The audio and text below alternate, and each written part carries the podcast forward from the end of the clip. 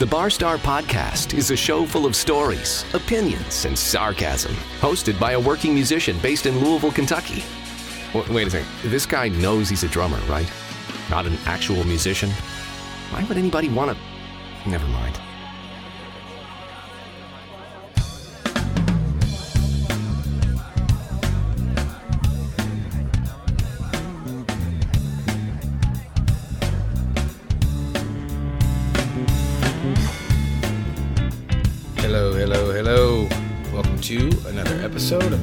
Star Podcast. Public service announcement. I think I'm finally over my fucking crud, so I'll just leave that there. I hope everybody's doing well. I hope everybody had a good week. And as always, I hope you guys went out and did some shit. Thanks for checking in on me, and thanks for checking in on my sponsor. I've heard some good reports that you guys have been checking out Prophecy Ink. I appreciate it, and they appreciate it as well. I am not flying solo today. I have finally defeated RMT, which is Ryan Murphy time, and he's actually here in front of me. Uh, I think I, I was early. Actually, oh, we were supposed to start at 1.30, and I actually said let's start a half hour earlier, You did. and I was here before one o'clock. You were. I, I could, you know, when my wife listens to this, she's gonna be, she's not gonna believe it. No, She's no, go but it, but it is it is true. It is very true. So with that said, how are you, sir?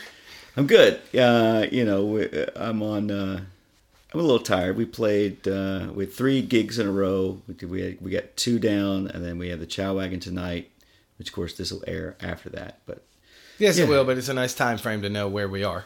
Right, right, exactly. It's Derby time, so you know, as you know, Derby time is like Christmas for musicians. Yes, it when All the good gigs come about, and Yes, it is. all the good monies, and you know, I like good monies. I love good monies. You know, I, I look at it like this: with all uh, with all of our years of experience and knowledge of what we're doing, it's about time we get some good. Good Lord, I agree. I'm I'm too old to play for for beer and a sandwich. Yeah, no, I don't do that. Okay, so apparently I still have a little bit of my crud left, but whatever. So you and I have been friends since I moved here 11 years ago. You were one of the first people I met because you worked at Mom's. You worked at the drum shop. Ran the drum shop at Mom's Music. The greatest job on the planet. I remember, here's a little story. I remember I was working at, I got hired on at Mom's. I worked at all the music stores, except I didn't work at Far Out. I did get hired at Music Warehouse. I was hired at Music Warehouse, and then Mom's hired me. And then my boss, who ran Dixie Music Center uh, at Hudgens, outdid their bids. So I stayed, right? Gotcha. And then as the web development started running, I was doing a web company. Uh, Mark and Max reached out to me to put, you know, to really get develop the web and do a lot of things that they were doing uh, with website stuff. So I went over there and, and did that. Worked at the Jeffersonville store, and I remember as I'll use the word they were reluctant about putting inventory online at that time. Right. Mark approached me and said, "Hey, you know, man, I, I don't know if we can keep you around here. The only thing I can offer you is like uh, the guy's leaving at the drum shop in Frankfort. I can offer you, you know, to run the drum shop. You- You're offering me my dream job. You know that all I've ever wanted since I was a kid Is is, to, run a drum shop? I'm is, in. is to you know." Dave Beck did this job. I get to be Dave Beck. You kidding me? This is the most amazing thing ever. It's the greatest day of my life. Yes, and thank you Nice. you know, and it was it's you know you get to meet all the drummers and and and uh, back before 2008 before the economy crashed all the companies had expense accounts and people don't realize that that mom's music um, we were huge it was huge we were one of the biggest yamaha uh, dealers you know in in in the region Right. I, I made 80% of my income off selling Yamaha. And we did a lot, like a lot. Like when you look at what it cost to stock that drum shop, I mean, it's a huge amount of money. And of course, that Frankfort Avenue shop was classic. It was before you moved to town. But Yeah, I never got to see the Frankfort store. it's interesting, man, because yeah, I remember back then, you know, when, when we were at the Frankfort store, and even the early days of the Melwood before 2008, selling a five six thousand dollar drum kit was a daily event. Right. You know, it was just daily. And then after, it's interesting how quickly it turned because after 2008, selling a $500 drum kit was a struggle. Oh yeah, no, I get it because after 2008 is when my student numbers dropped dramatically. Yeah. Uh, we're a luxury item. I get it. We're the first thing to go. Yep. I can recall being at the NAMM show and our Yamaha rep at the time, Steve Hauer, one of my favorites. I remember being at the NAMM show and I'm with Max and we're at the Yamaha booth looking at the drum stuff and they had a 5x14 Absolute Birch pink sparkle snare drum. Mm-hmm. And going, oh my gosh, look at that. And I had my silver sparkle kit with my maple, but I wanted the second snare. Look at that. That's the most amazing. Oh my gosh, I have to get one of those. And we're talking about a bunch of stuff. And then I wasn't home from the NAMM show two days. Knock on my door at GPS. I go out, open up my uh, my door, look at my porch, and it's a box from Yamaha. Nice. And that stuff, like stuff like I remember, he walked in one time, and um, the Black Crowes were at the Palace, and we were all talking about going, and he was to give you an idea how much Yamaha we sold. He had the authority to do whatever for us Right. He walked in. What are you guys talking about? Man, Black Crowes are in town. They're playing the Palace. We'd really love to see them. We just don't have any tickets. And he was like, "How many people do, wants to go?" Damn. I did. I said, "Hang on." I did a count. I was like, 12. He whipped out his AmEx expense account, made a couple of phone calls, bought us all seats, good seats. Like day of the show, got us like fourth row Damn. day of the show. Stuff like that happened every single day. 2008 hits, a rep would walk in, want to talk about gear or place an order. Right. And uh, my line was always like, man, I, can't really think with low blood sugar. We need some lunch. I got a hungry staff here. Because if you're going to come in and give me a sales pitch, you know, feed me. Right. You want to sell me some product? Give me an incentive. Feed me. You- You're lucky to get a Snickers bar out of them after 2008. It just mm-hmm. all shut down.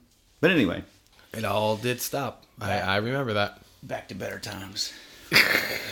you want to get me on the economy and the crash, and I go political, then you'll throw me out of the room. I will. You you you are a, a listener of my show. Because you're you're one of my close friends, I will not call you a fan. You are a listener of my show, so you know that if I'm a start, connoisseur. Oh, show. look at that. Okay, fine, fair enough. You're a connoisseur. Either way, you start talking about that shit, I will throw you the fuck out. Yeah, man. It. Can't be doing that shit. Hey, which by the way, just a public service announcement to my children. Boys, if you're listening to this, some of those words that Steven's using, you're not allowed to use those until you're at least 37 years of age. Um, okay, that's it. Daddy never talks that way. Your daddy's a liar. He's a liar. He, Yeah, okay. He fibs once in a while. Once in a while? Can we go twice in a while at least? No. Meet in the middle? Damn it. Damn it. Okay, so let's. I don't want to start. I don't want to do the whole start at the beginning, all that kind of crazy bullshit. But why do you hate DW so much? I'm kidding. Wow. No, I'm, I'm, I'm happy to talk about it. That's been our running joke for years. DW. Wow. Uh, so uh, coming from the You didn't see that one coming, did you? I I don't mind it. Coming from the, uh, I mean, I've been working in drum shops and selling drums and, and, and doing this since, wow, for 20, 25 years. So there's two different DWs. There's DW from back in the day when it was a small shop Right. and they were hand making drums. Right. Then there was when Drum Workshop started to get his big fame. Everybody was they were endorsing everybody, and every 16 year old kid had a kit. They can't keep up with demand. They have to mass produce that stuff. So, from That's me, code for shit. well, for me, when when I'm ordering this stuff and I'm seeing it come in, I'm seeing flaws everywhere. A Right. Flaw? Did, there's a cut. How did QC not catch this? How did the dude putting the heads on this and tweaking this thing out not see that these dings in the rims or you know the the different things going on? Like, how, how is this possible? Right. you know so for so for me it was if you called the company the reps were great i loved all the reps but if you called the company itself hands down the worst customer service i've ever dealt with in my entire life hands down See, I've never had to deal with that. And I've never used their drums. I, I, I, I had I had a guy, uh, a gentleman, who ordered a kit. He ordered uh, a, a drum about every couple of months, and he was you know custom doing this kit. So he orders a certain, uh, it might might have been a wrap. I don't know what it was. It takes forever to get this drum. Right. It finally comes in. They no one makes anyone aware that they they changed their supplier of wraps, which means the color is going to be off a hair. Right. So before he brings it to my attention, he calls DW. And the customer service rep says to him, and I quote, It sounds good, doesn't it? What are you worried about then? Ugh. Which he's infuriated and comes to me. Right. You know, I make calls into the company. He just so happened, I don't remember the owner of the company's name.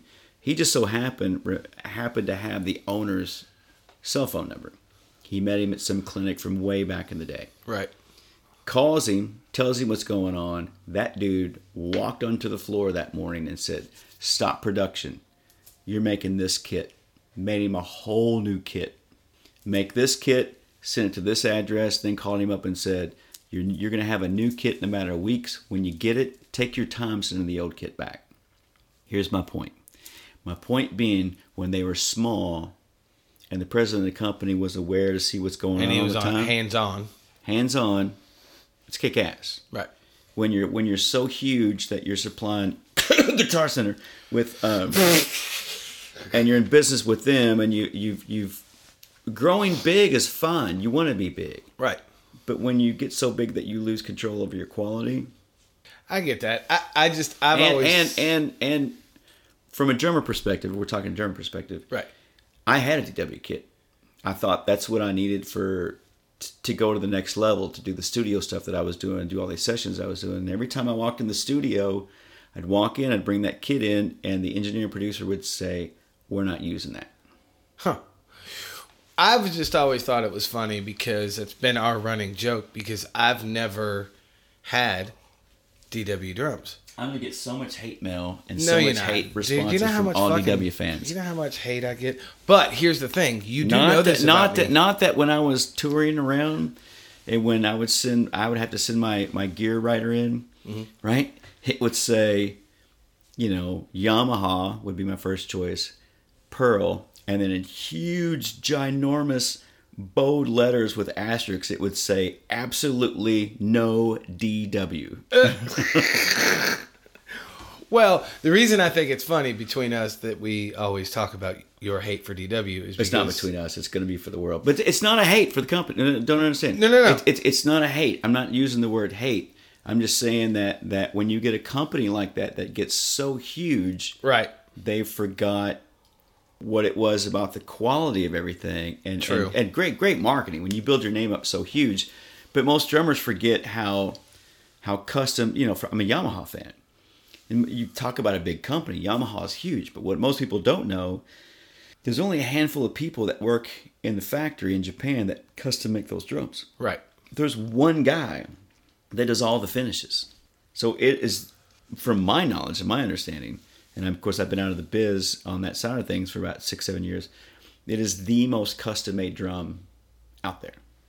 I, I would I would I could I would probably agree with that. I know how Yamaha is, but what I'm getting at is I love and I am obsessed with and I have all DW pedals. And that's where our running joke started years ago because you kept giving me shit cuz I use DW pedals and I'm like, dude, I don't give a fuck where they came from. I don't For think my I- foot. Let me just let me They're just, the only ones that I like. let me just clarify this. And not that I gave you shit about it. I think what I said was you totally like, gave me shit.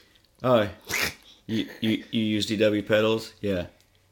I think, and I said, and I quote, make sure you buy some spare parts. Because because not, not I only believe you did. not only when I was running the drum shop did I work in the drum shop, but I repaired stuff, Right. and I was constantly repairing DW pedals. There was common issues with every single one of them. which I find amusing. The reason I find it amusing is I haven't had that many issues. I'm on. Mm, I'd have to really think think about it, but I think I've had one set of five thousands, five thousand hi hat stand. I'm on my second nine thousand hi hat stand. I broke the first one. It was my fault. I completely. I stood on it like an idiot. I was trying to do be cute, you know me. That one broke on my fault, and I'm on my second 9000 double pedal, but my first 9000 double pedal is in my teaching studio. They're both still operational. I haven't had that many issues. But the reason I think it's amusing that you said that is because I think a lot of guys, and now here's where I'm going to get hate mail. I think a lot of guys have shitty foot technique and they don't know how to play a damn kick pedal. Probably. I mean, uh, uh looking back, at, at, you know, and sharing knowledge from working in the drum shops, and of course, you know, from teaching, you know, that well, was, and that's why I say partially is because of teaching. Sorry, go ahead. That was some of the biggest biggest things out there. Like you know, I probably talked about, you know, uh, foot technique and and ways to play. You know, because I would get asked that a lot. How do you do that thing there? You know, it's like, well, no one's ever talked about that.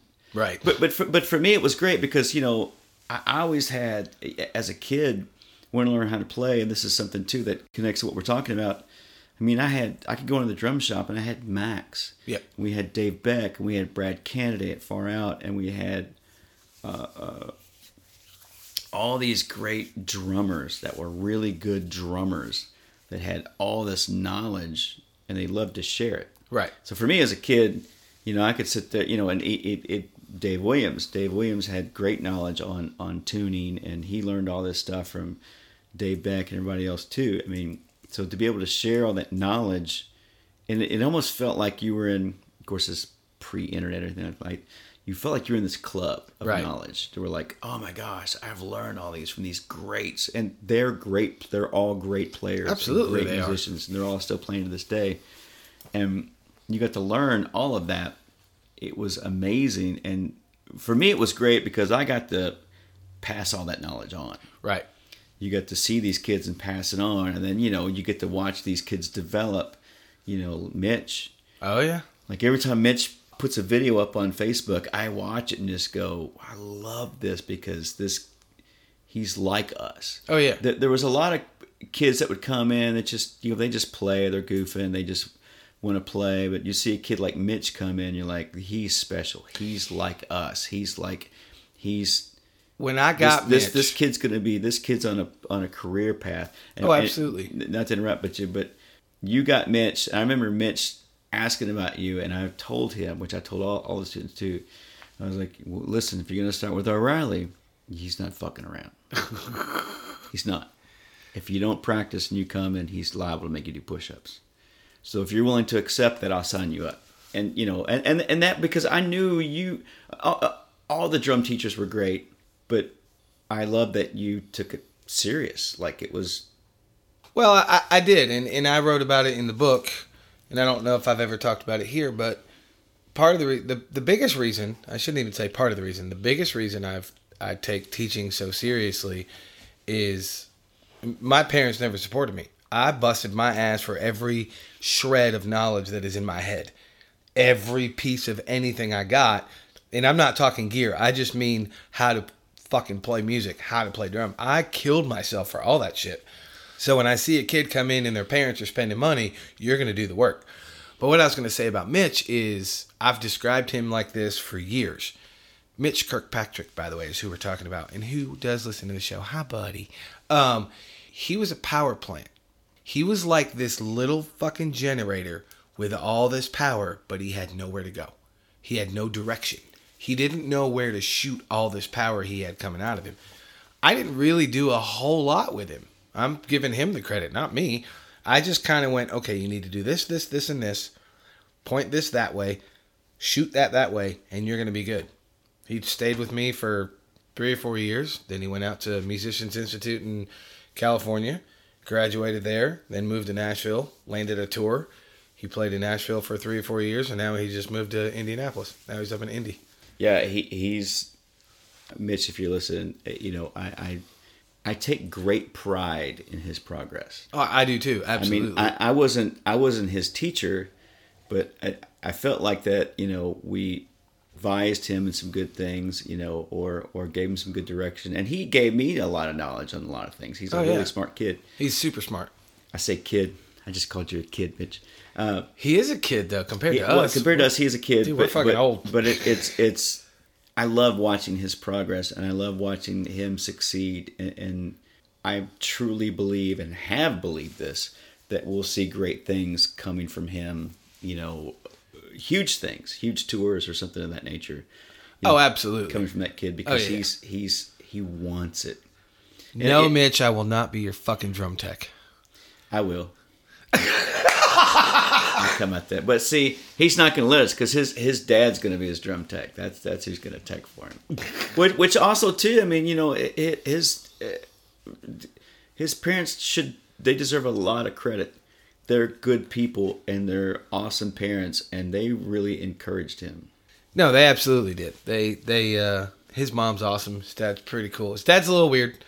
He uh I remember the first time I met his dad and he, he came in and he said, Well, can you teach him this, this, and this? And I finally turned around and I went, uh, I kinda know what I'm doing. I'll give you a month and if you don't like it you can take him somewhere else. Obviously he stayed with me for three years. So Which they is- both have been super encouraging, absolutely. which is awesome because you know you, you get to know different teachers and some looked at it like a job mm-hmm. i need students i need this income you know and and some teachers not just drum but bass and guitar it was awesome to and I, I you know part of my job was getting those students and putting those students with with the right teacher and making that right fit Right. and I, and I felt like I did a really good job at that because You did. I'll I'll I'll agree with that hundred you know, I I knew the ones that really cared, and I knew the ones that would go. They're going to take this player under their wing, and this is because I wanted to see drummers. Right. I didn't want a bunch of kids. You know, it's like playing. Yeah, it's great. All these kids play drums, and I get to sell drums, and we get to make an income, and I get to feed my family. But I wanted to see drummers. I wanted to see, you know, all these great cats around town that that that we got to see. That I hope my boys get to get to grow up and see. I mean, it's it breaks my heart that my boys don't get the experience of going into a local shop and hanging out Right. you know, and really just hanging out all day and absorbing knowledge and getting to know the people that that that work there and, and you know that's how I got started working in music stores was Billy Sutherland was running Preston Music Center and I went up there on a Friday I mean I remember exactly what I was doing I went up there on a Friday my buddy popped by uh, and said, "What are you doing?" I'm like, "Eh, I'm gonna go head out later." And I was pretty young. He's like, "We just go to the music store." We popped in there, and I was in there for five minutes. And Billy said, "Are you working anywhere?" I said, "No." He goes, "Do you want to work in the mu- in the music store?" Nice. He was a friend of the family. I was like, "Yeah." I worked a split shift. I went at nine o'clock in the morning, and I worked till two. Then I went home, and I came back and worked five to I think eight. In the morning, I worked with Rusty Inns. You don't know Rusty, but Rusty is a, a technically legally blind. He can't drive. Right. But so I would go into Preston Music Center in the mornings, and Rust. I mean, day one, we did this every morning. Rusty would send me. There was a Moby Dick right next door. He would send me over there for coffee and egg rolls. And I said, I, I, I don't want any. I'll, I'll go get it for you. He's like, no, no, no, you have to eat this with me. And that was our ritual. So I would get coffee and egg rolls, and I got to sit down and you know and clean and do some things and listen to Rusty just dump all this knowledge onto me Nice. about gigs and leading a band and what to expect and how it works and just priceless knowledge that this dude would dump onto me and then I'd leave and of course it gets busier and then I would come home I would go home and then nap because I was up all night the night before, and then go back to work for my second shift. And then you've got Billy's in there and all the rest of the cats and the, the teachers, and they're you're getting all soaking all the knowledge up from them. Right. And it was really I mean working in music stores was one of the greatest thing things ever in my life, and it was it was like at the right time. Right. You could make a really good living doing it. I, I enjoyed it. I miss it sometimes. Well, I, I think there's, I mean, there's obviously a lot to be said for all that, but I, I do think that there, and just, I'm just going off of what I see through my students. I think there's a, there's, there's a thread of a shift coming, because finally, people are are getting sick of. I don't really know what the word is, so we'll just call it virtual knowledge. They're kind of getting sick of it because they're missing so many things. Like there's 14, 15, 16 year olds that they want to go buy an actual CD. They want to go buy a vinyl. I've got one kid who's obsessed with cassettes, which I'm like, dude, please do CDs and vinyl because cassettes were great, but they sounded like shit. They were the worst sounding of the three. But they're going to act, they want physical product again. And now that you've got Tommy Seward at Mom's, which is awesome for me because I get to see his face every day. Um, and he's going to bring that whole vibe that left when you left. So for me, it's cool because, okay, Ryan's been gone. I left for a while. I came back. I've been back for three, four years, however long it's been. There's not been a drum shop guy there. And now Tommy's there. I'm like, yes. And he's been there two months and it already looks like a drum shop. Oh yeah, I mean, yeah, I, I went by there about a week or so ago, and it was great because I mean I haven't physically seen Tommy in umpteen years, Right. Because you know he was always working over at Far Out, and I was always working, and then, you know I'm gigging and he's gigging, so you know we we chatted on the phone a whole lot. So you know, of course, his he's got a customer looking for something, he'd call me, and I, I got a guy looking for something, I'd call him. Um, so it, it, it's it's interesting, and and you know the big box stores did come in and destroy that whole small store mentality. I, think I saw something on Facebook recently where uh, people were talking about you know how it's still a music store mentality with the big box stores and they're bringing things back and no it's not not at all Right. I mean, the guys that work there, you sell you're fired. You sell, you're fired. Now you want to sell. much. You always want to sell. But for me, I always wanted to sell you the right thing. Right. What are you doing? What's your application? Not just like, oh, you're interested in this. You've got it pulled up on your Amazon on your phone. You're showing the dude. That's called clerking it. The dude there, they'll just clerk it. Yep. You know, it's nice to. I mean, with Tommy, as much knowledge as I feel like that I have, man, I get to learn so much more about if I need something. Hey, I can go in there, pop into Tommy. We can sit there and talk, and he can shed some light on a bunch of Oh, things. yeah, go, absolutely. Oh yeah, you're right. I should be doing it like that. Oh, oh yeah. He's super smart. th- that's right. I mean, I get it in my head. I should be using this head for this application to get this particular tone that I want. Yeah, you know, and it's it's great to have that. I've always said this for years. I spent so many years working and running drum shops to where it's like, you know, drop off your kit, I'll rehead it, I'll clean it, I'll tune it, I'll tweak it. You take it and go to your studio session.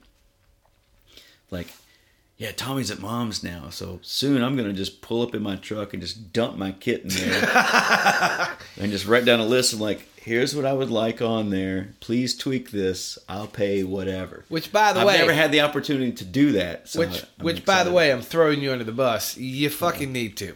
yeah, Because the last time I sat behind your rig, which wasn't very long ago, I, I looked down and I looked at you, and you were like, "I know. Oh well, I no. need to change my heads. I don't want to hear wait, it." But so to, to, to, to clarify a couple things, I've already done that. Oh, did you? Yeah. So like last night, when Well, and it's damn fun- it. And it's funny because you know Bob and and we did a, a, a Fund for the Arts gig this past Thursday, and Kevin Kilton ran sound. He was like. Night and day, your kit is night and day. He's like, you put new heads on. I'm like, yeah. He goes, oh, I could totally hear all of it Nice. and yeah, I went and did new, but you know, I, I, I am also a profit player. You know, I look at every gig and go, here's my gig, and we because I run it like a business, and so do you. Absolutely. Here's my gig. If I'm making X, but I'm spending Y, what am I left with? You mean you don't want to play for exposure? Well, I, I know that my I know that my kids love my kids love baked exposure, and they, they love exposure salad. Mm-hmm. And in the mornings, uh, for lunch, when I send them to school, I, I make them all an exposure sandwich. Yes. And yeah. Exposure sandwiches are good. but no, I mean you have to look at that. You mean I, I if I could get two more gigs out of these heads, Right. I mean because heads are expensive. Oh, I, I, I get it. I have more drums than you. I get it. Especially now that you don't work in a music store and you get that special discount. I mean, they're expensive. I enjoyed playing paying cost for stuff, and then you had companies that would just give you endorsements, not because I'm good, but because I sold their product. Because how valuable is that? Right. What do you use? Pfft. I use the best, man. I use Sabian. That's what I use. I'm Right. the expert, and I use this product. So yeah, so companies would, would, would take care of you on that. So now that now that I'm a civilian, or retail civilian, you know, now and I'm paying you regular prices for this stuff, and Right. it's insane. So I mean, you have to look at it like, you know, yeah, my drums could sound a little bit better. Is that is those drunk people over there dancing really care about how my drums sound? Not really. Do they still sound good in my ears? Yeah. I'll get a couple of more gigs out of these heads before I change them. Because you know you spread that cost out over top. You know, so by the time you buy a beverage and you buy some food at the venue, and you bought drum heads and you bought sticks and batteries for your in ears and whatever maintenance cost it is, then you look at the bottom line of what what did I make at this gig? No, I get I get it. Music music cover band business 101. Yes, always know always know your numbers, kids. Always know your numbers. So, when did you start playing? I had a fascination with drums my entire life. Opening up the encyclopedia and, and I remember you when you got to drum, there was a dude playing a snare drum and then a dude playing a tom tom. Right. And it was just I just was obsessed with that whole thing. And then, you know, Kiss came out and you're obsessed with Peter Criss and his big kit. So I had an obsession with it. And those damn flangers on his drums. Right. Forever. And and It's crazy. and it was just just drawn to it for some reason. Just always drawn to it since I was a kid. And I can remember my my, my parents got me a snare drum, right? And I'm just banging on the snare drum and whatnot. And uh, Phrase. How old are you for people that don't know? 48. Okay, go ahead. So um, banging on the snare drum, it was fun, but it wasn't fulfilling. And of course, I should have like went and practiced and learned how to read music and learned all that stuff and learned some ding ding da ding ding ding ding ding da ding ding. But I didn't. So anyway, That's jazz for the non-jazz snobs. right. Uh, so I put that went into the closet, went by the wayside, and then uh, I was fifteen, maybe probably probably no, maybe fourteen or fifteen, and then um, my brother's my older brother's girlfriend, her younger brother, had a Ludwig kit in the basement. So when he would go hang out with her, I would tag along to hang out with him, and we'd sit in the basement and play, and Right. he would show me some stuff, and it just like, and I was off to the races. I, I, So I you actually started later than I did. yeah, I, I was obsessed with it, and then um, Because I started late. I was kind of like you, and in you've heard enough of my shows, you know that I always struggle exactly when I started playing. But I do know it was around the age of thirteen ish. And you actually started a couple years after that. I didn't realize that. yeah, and then and then Six Degrees of Ryan Murphy. Um, That's going to be a section on the show, I think. Scott McKenzie, who uh, did you did you play? You came into the Heaven Hill Breckenridge guys after Scott, right? Or was it I replaced Jesse Medford. Right? So it was Scott, Jesse, you. I well, I think if, if my memory serves me, Jess Scott was in Breckenridge. Jesse was in Heaven Hill. Right, right. Um, But I'm saying that, that's kind of you know. It's, Yes. Yep. take out one or two members, but that whole clan. Yep. So uh, Scott McKenzie sold me my first kit. Oh, This, gotcha. this little uh, this like Ludwig kit. It was like the first one I ever had, and it was awesome, and it was so cool. You still and- have it?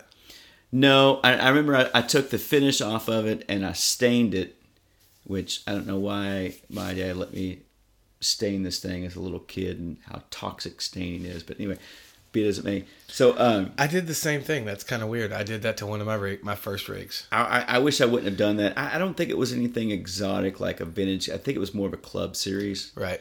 Um, but it was cool, you know, and it was it was neat, man. Because my my father, I wouldn't say was the most supportive by going out and seeing you play. Right. But on the other token, he let me build a stage in the garage Nice. like this. We built a stage and hung a little little stage light. We had little ramps coming up the side of it. Thing. It was super cool, and um, he wasn't musically inclined, but you know the coolest thing was I would literally I, I didn't like you get Did you say the L through- word? Right, I did. Sorry. So you would take your homework and like I'm telling you, you need to make those shirts. I would buy one. I would take. I would. I just wouldn't do my homework. I wasn't interested. I just wouldn't play drums. So I would come home and go right to the garage and sit there and play. And I would just play and play and play. You know, just this open garage, just play. And I'm trying to learn, trying to figure things out. And then the neighbors would complain, and a cop would show up Right. right? And the cop would pop in, and then about the first time he did it, my old man goes out there and he was like, "Nope, off my property. Here's what the noise ordinance is and the zoning thing. Blah blah blah. Get in your car, get out." if he's playing past X time, which is what the noise ordinance is, I'll deal with him. You won't need to come back. Now go. Damn. My old man was kind of a badass. Keep that in mind. Yeah, he didn't he didn't play games, but he knew where he was at, and and it was cool because I was sitting there and play, and when it became time uh, for dinner or like time to stop, he would Do the light. he would flick the lights in the garage, Right. and it was like that's that's time to stop. But it was cool, man. I mean, I, I probably ruined my hearing back then because I, I just I couldn't, you know. You remember that? You, how do I get the volume louder Yeah. I- over top of the drums. the drums. Yeah. How, how does you know kids nowadays can pop in their their in ears and, and their phones, but you know back then it was like how do you get this thing louder? How much louder can it be? And and I can remember, I can remember that garage. I can remember playing. I can remember the kit. I can remember the heads. I can remember like all this all Nice. this stuff, like everything. Now, when was your when was your first gig? How old were you? I want to say that I was a maybe a senior in high school, maybe. And I don't remember the I don't remember the name of the band, but I remember where this where it took place. Like I could drive to it right now where it took place. And I want to say Brian. I don't remember Brian's last name. Could be Peak maybe. And uh, Chief was on guitar. I went to high school with Chief. Great guitar player. Um, I think he lives in Arizona now or something, and I'm not sure who the other guitar player was. And I want to say the bass player. Bass player was Sean Flannery. I'm friends with. He plays. Sean plays for Rifle. Gotcha. And forgive me, Sean, but I'm pretty sure that you you're in that band. Uh, but we would practice over uh, at Brian's, and we just did this little backyard thing Right. and just and and played out in the backyard and that was super cool and then it was my whole thing the only great thing that that most of the guys that i you know because in, in in our neighborhood people were in bands Right. in high school there were bands there were bands bands bands bands and a lot of people stayed in that comfort zone of that clique of like i'm just gonna hang here and then oh steven quit so i got nothing going on because steven quit Right.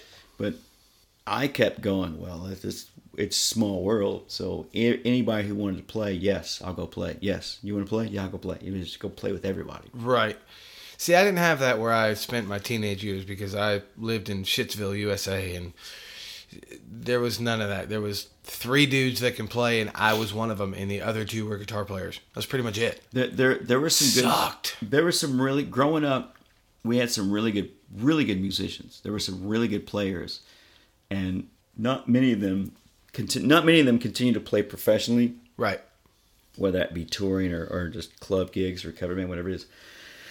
There's not many of them doing that, and there's some that like, man, I really wish you would have just, you No, know, I- and, yeah, there's there's there, there's a there, people have different paths and diff, and people are passionate about different things, but you know, from once I found music, oh, I didn't care about anything else. Right. Like I, I didn't drive or get a car until in my late teens Really? because it was just like, no, I don't really care about this.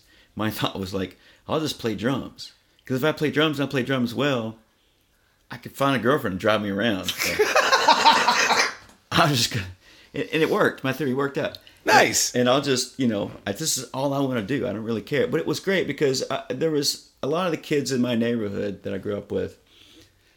Uh, there was some. It wasn't a great neighborhood. There was some really troubled kids, and there a lot, of, you know, Right. A lot of tr- lot of drugs and trouble to get into, and that and playing music really kept me kept me out of that and kept me focused. Right. Funny to say that music would keep you focused and away from drugs. I, well, it's, I've said it on the show before. I mean, cliches are cliches for a reason because they work, but sometimes they don't work because music kept me out of trouble as well. And I saw one of the greatest memes ever the other day. Uh, it was a picture of a ginormous drum kit, probably about the size of mine. I'm just kidding. Mine's not that big. Mine just looks big. Uh, but it said, "Teach your kids to buy gear; they'll never have money for drugs." Oh, that's that's a great. Yeah, It's true. They won't, especially if they're a drummer. Well, and, They'll and never have money for drugs. You, you got to keep them. I mean, as a father, I'm a father of three, three boys. So you know, Aren't you a busy little beaver? you gotta you, you gotta keep them busy. You gotta keep them active. You know, uh, you know, for me, and and, and some of the troubles from my childhood and family thing going on, it was like it. it if it wasn't, I love and so passionate about music because if it wasn't for finding that music, Right. I don't even know if I would be here. Right. No, I I, I I, would get probably it. be one of those statistics of this troubled teen that couldn't deal with what was going on. That just like, ah, yeah, this isn't. I can't deal with this. I'm out. But No, I get it. music was like, what is this? This is the coolest thing ever. And it, and it, and it brought you uh, so much joy and so many new friends and so many new, you know, new things and Oh, just- absolutely. Some of the and ex- closest friends in my life are because of music. and experiences. I, I, I I would never met you if it wasn't for music. I tell people, and I'm trying to, you know, as my boys get older, I explain to them like there's there's there's two ways to view the world and experiences the way a normal person sees things Right. and what a musician gets to experience and see. It's No, two completely different animals. And there's a lot of truth in that. Now, there's a lot of it I wish I would have never seen or experienced. But you know, it's you get to see amazing places and meet amazing people, and that magic on stage when it's there and the magic's happening. It's like Right. that's no matter you work all day and you know we're we have three gigs this weekend. You know, gig number two last night, and as you play the gig and you work all day and you go set yourself up and you're ready to play again. And as you're playing, you get to have that magic of you know Tony's Tony Clark. He's grooving, he's smiling, and you look and Joe Stevens is grooving it, and Jessica's up there killing it, and the band's playing these songs. Everything's tight and everything's rolling. You're like, yeah, this is awesome. This That's is- where it's at. This is super cool. And then you get with all that work, and then you get done, and everybody's not running out the door. Right. Like you stand in the parking lot for 30 minutes because everybody's like joking and talking and laughing, like, and you're like, this is awesome. Like Mm-hmm. this is this is super. Like music will never get old. No. Like you know, I will hopefully have my boys carrying my stuff in and drum teching and setting everything up. And Yeah, you got ready-made drum techs. That's pretty cool. My drum tech retired. She, you heard her on the show. She's done. um, uh, Damn it. Aaron retired. My wife retired really early on uh, when I was playing with Tark Bus. Uh, she was like, "Yeah, I'm not, I'm not, I'm not doing this. No, no, this is, this is, this is too much work.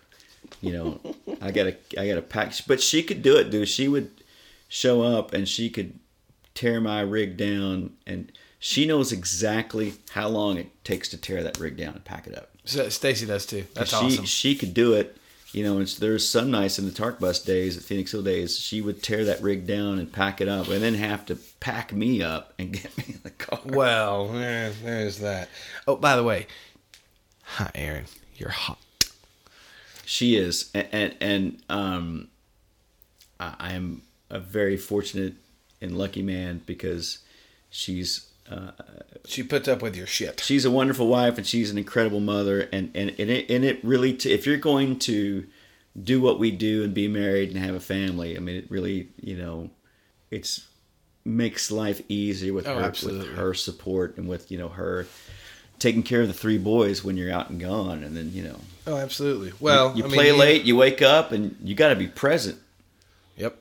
because you know get away from me. No you can't bury me in sand. You, can't like you got to be be there and be present and you know and support them. And uh, not just you know support them with what they're doing with baseball or you know uh, she loves gardening and so many other different things and you know uh, all the stuff that she does for the community and you know and political stuff that she supports and, and her job and her passions. You have to be up and present and support her and everything the boys are into and it's a lot but it's it's awesome Oh, absolutely. i'll get No, to, i'll get to sleep when i'm 70 ish Yeah, well, I, I, Stacy gets on me all the time because I, I sleep three to five hours a night, and then I'll pick one day a month and I'll just sleep all day, and she'll, she's like, "What?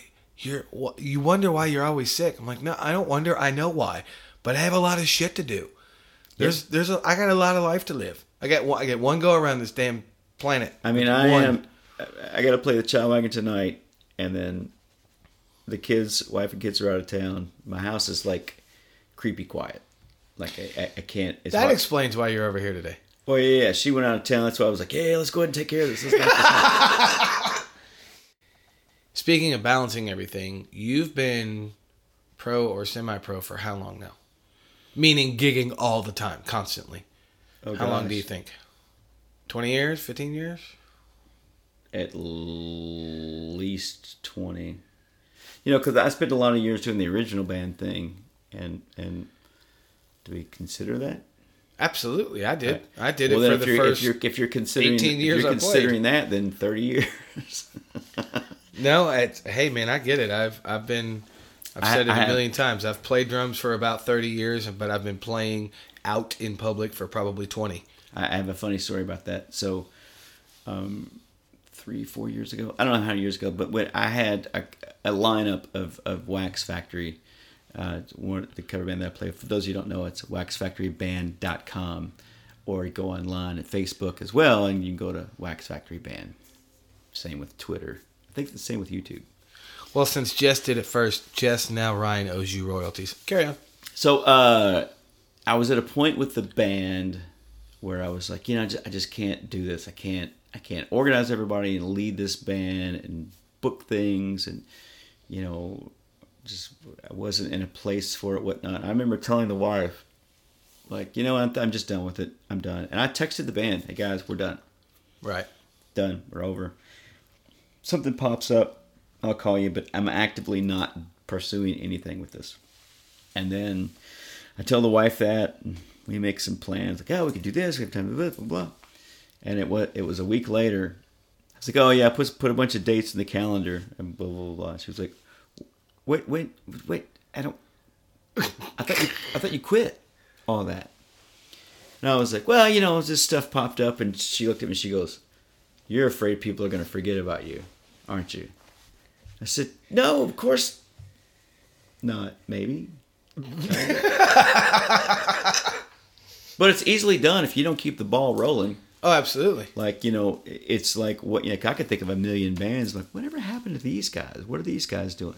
And you'll see these bands that'll kind of go away, and you know, life happens, and they'll come back up. It's like Mary Mary, for example. Right. It's awesome that you know this because I remember them from back in the day. See, and that's a good, a perfect band because me not being from here, I they started playing and Yeah. I went, "Who's this new band?" And everybody was looking at me like I was an idiot, going, "Dude, that's Mary Mary." Okay, I don't know what that means. Or or I didn't realize they had been around for a while. yeah, or, or or even Radiotronic, which Radiotronic was Big Head back in the day. They were kind of doing the same thing. So it's like Jeff from Big Head, and then Gordon, who was originally in Radiotronic, the first drummer, and then uh, Kevin. You know, they were all in Big Head, and then which I loved Big Head. Like, Right. To see this, to see a band like that doing all this pop synth stuff and Nine Inch Nails, and like, who? Oh my gosh, how are they doing that? And Jeff's got this huge rack full of MIDI gear, which now fits on a phone. Yeah, Jeff's too damn smart. That's right, EpiPen. You're too damn smart. He's super smart. Super smart. you know and surround if you want to learn how to do stuff surround yourself with smart people because i spent a lot of time just like watching him and asking him questions and just you know and learned a lot you know, I, I i learned a lot of what i'm able to do playing with backing tracks and doing putting those tracks together and all that type of stuff from him but more so from greg siebert Right.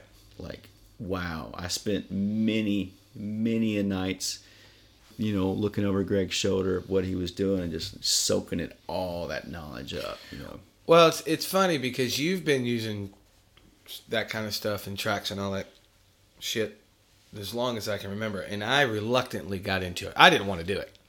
I avoided it, and not because of any other way hip or cool reason. It's because I was fucking scared of it. I just didn't want to deal with it.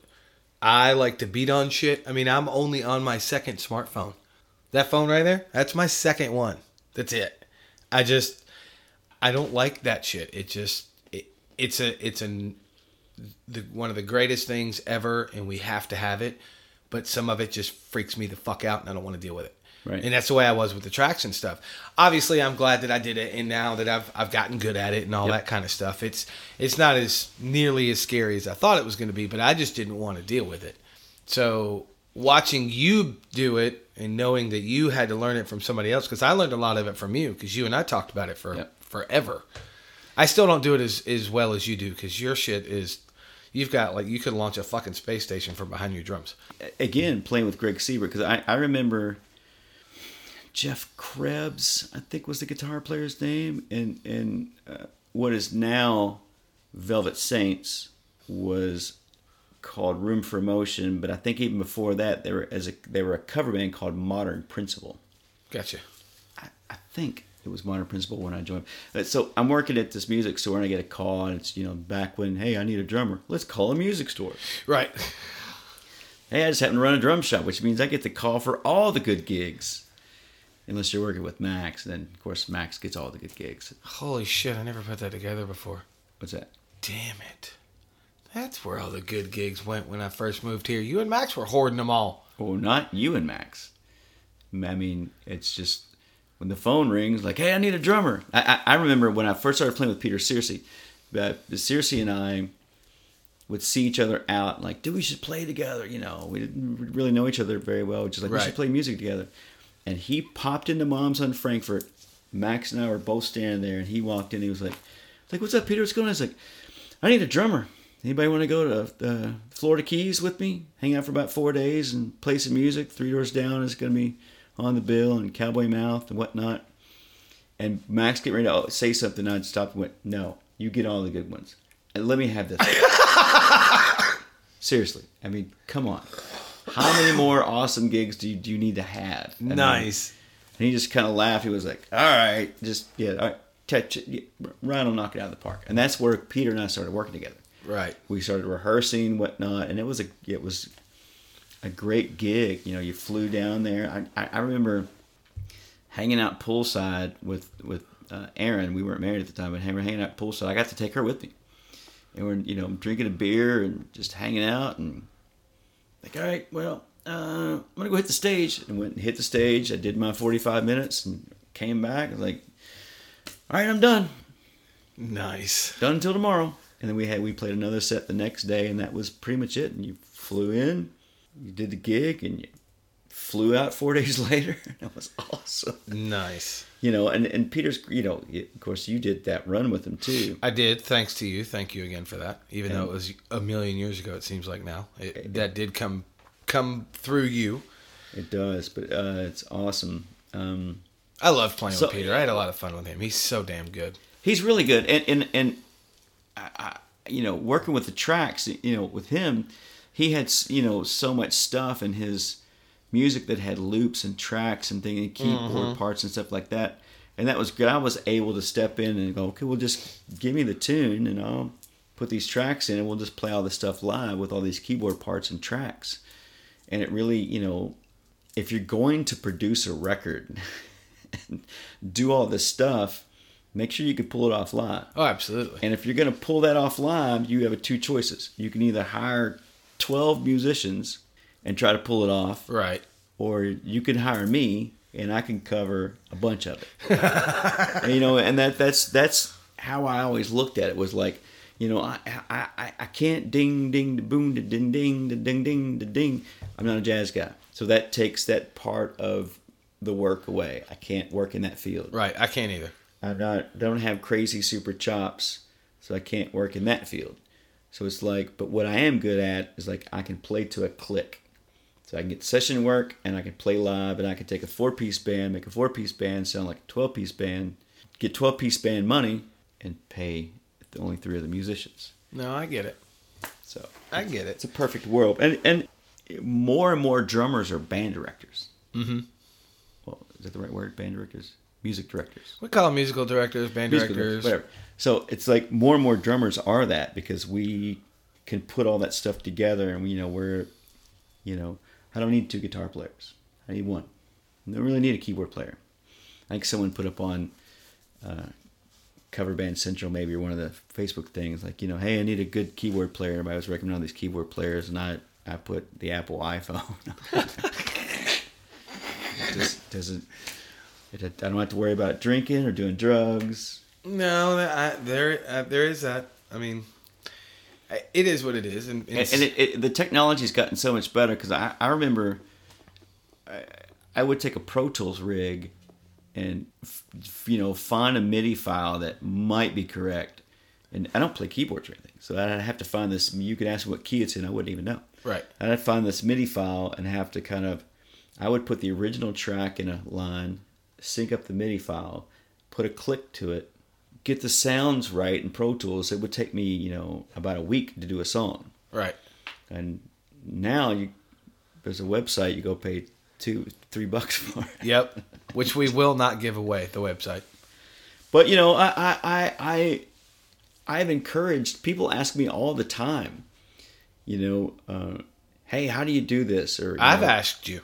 What, You're what the one that to- helped What me do you need it. to do this? And, and I, I've literally written manuals for people. Did you do the L word again? I did dag it. I have written manuals Do for it. people. Do it. Do it. Literally written manuals. Was when all when when, That when right. uh, Flaw was ramping back up and they were heading back on, on tour, but a year or so ago, they were like hitting me up, going, "Hey, how, how do we do, how do we pull this off live? Where we're gonna produce this record, do all these backing tracks?" Right. And I sit there and wrote a manual. Nice. and just like so, because I'm passionate about it. I love it. If I can share this knowledge with you, then you could take it to another level. You throw it back down to me. Right.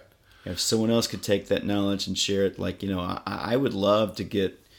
You know, I, I think Bill Miles Uh, is an audio addiction, and, and I think they're doing some of that stuff now. Oh, are they? So for me, it's like, man, if there's more of us doing this stuff, and we can share ideas and files, and how are you doing this? Oh, what you know, what, how are you running your tracks to do this? There's a better way to do all this type of stuff because I've done it with big racks of ADATs down to you know the mini disc recorders, down Right. to like the little micro four track recorders.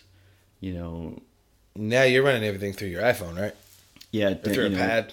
well iPad. to an iPad. Well, I went from an iPad down to a phone, but you know, but before it's before that, I was using a Pro Tools rig live. Right. Had a laptop with a full Pro Tools rig and running all the tracks that way.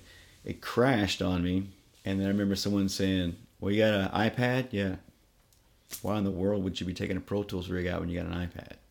So this expensive rig now I can take my iPad, buy a twenty dollar app, and pull everything off Right. that way, and then that's turned into and you know all the way down to the phone. But I mean, what's what's what is good? What's and you know what's interesting? Like you go to Cover Band Central for those folks out there in the world that, or in the cover band world, or even the working musician world, Yep. that are not aware of this uh, uh, Facebook group. It's Cover Band Central. Um, join it You're the one that told me about it. if not for anything, uh, just to listen to how uh, uh, Tony Clark rips people on there. One of the greatest things in my life. That is pretty funny. adding Tony. Tony Clark is a great guitar player and a great human being, and we love you. But and I tell him all the time, I was like, adding you to Cover Band Central was one of the greatest things I've ever done in my life because he just tells you straight exactly, "Hey, stupid, stop doing this," Pretty much. and it's the greatest thing ever. Man. I saw.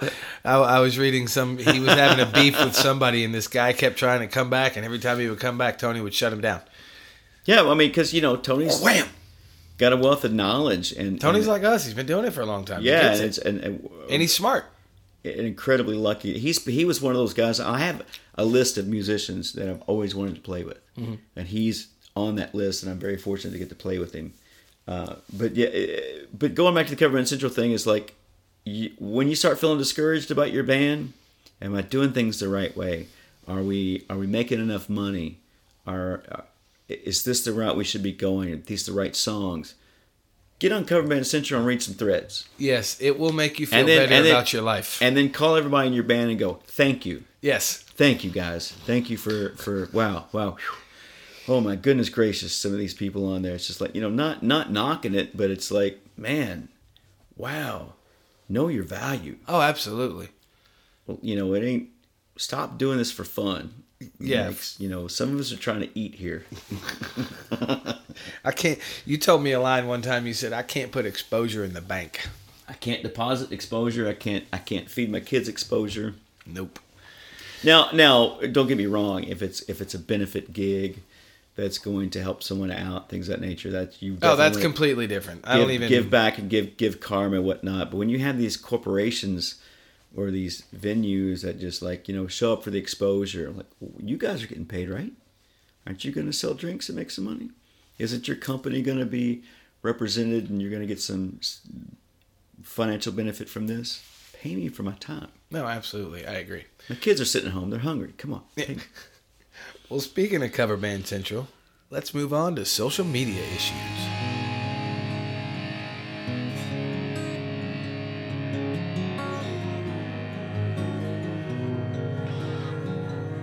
You know, uh, social media issues. I, I didn't even get to introduce it. You're all excited about this one. Not necessarily. No? No. I, I, I, I think I agree with everyone after listening to everyone's. I'm telling you, I think I said it on Chuck Deering's episode, and I'm not sure when this is going to post, but eventually I'm going to probably have to stop doing social media issues because we all pretty much fucking think the same thing. I think everybody agrees with it. I probably associate with Todd more. Cause, O'Mara? yeah. It's funny because I always spell his name wrong. He corrects me all the time with that. So, uh, That's all right. Let's just throw him under the bus because, as I say every episode, it's just fun for me. Right. So I'm like Todd, you know, because I was very political about a lot of things. Not that I'm political. I just think that you know some of you are incredibly wrong. And you don't really have enough common sense to see what's what you're being sold. So, um, having said that, Some of you are incre- That's a quote of the fucking week. That's it. I'm done. You got it. Show's over. I mean, you know, some of you are incredibly everybody's- wrong Everybody's entitled to their opinion. I'm especially entitled to mine.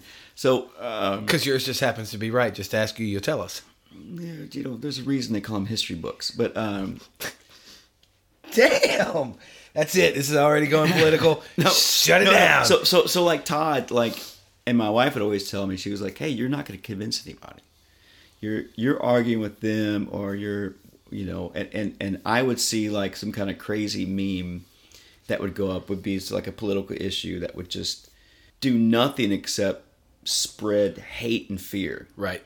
and who knows who's going to see that and be so fearful and so hateful or what i like to call wrong and hurt someone so you spend time like correcting those things and posting facts and whatnot like, Right. hey just take the time to read and you'll understand where this is not right and that wasn't going anywhere. So for me, what I ended up doing was anything that came up, and not that I'm open minded to hear someone else's opinion on things, especially if they could back it up with facts and history. But if someone is posting You're ridiculous the most things, subtle burner I think I've ever known. Because they're just like little, they're not even daggers. They're like little needles. Just fink, fink. What the fuck was that? Oh, that was a Ryan Murphy jab. Okay, got it. Got it. But once I started using the unfollow button on things, because it's interesting, because when you look at all your friends on Facebook, do you really, you might know all these people. You might have met them, you might know them, and some some are are are, you know, clients some for what we do, Right. Or, or some you may know in a certain business way, whatnot. But some of these people you don't talk to, you just don't know, and Totally going to interrupt you. This is a true story. This happened to me last night before I came to see you play. I was somewhere else. This person started talking to me about some random shit. Whatever they were talking about is irrelevant. And they looked at me and said, Well, of course I know you. We're friends on Facebook. And I turned around and I went, We are?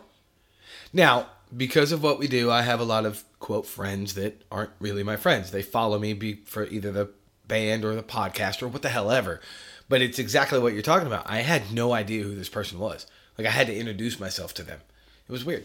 Yeah, and, and, and in the same way, like I'll be at the grocery store walking through line, and you're like, got my headphones on, and you'll see someone like, oh, we're Facebook friends. I really don't feel like talking to that person right now, and I'm sure they're busy. They don't feel like talking to me. Right. We're gonna strike up just a conversation about some kind of nonsense of something. Or you do what you normally do when you're at Kroger and you call me. Right.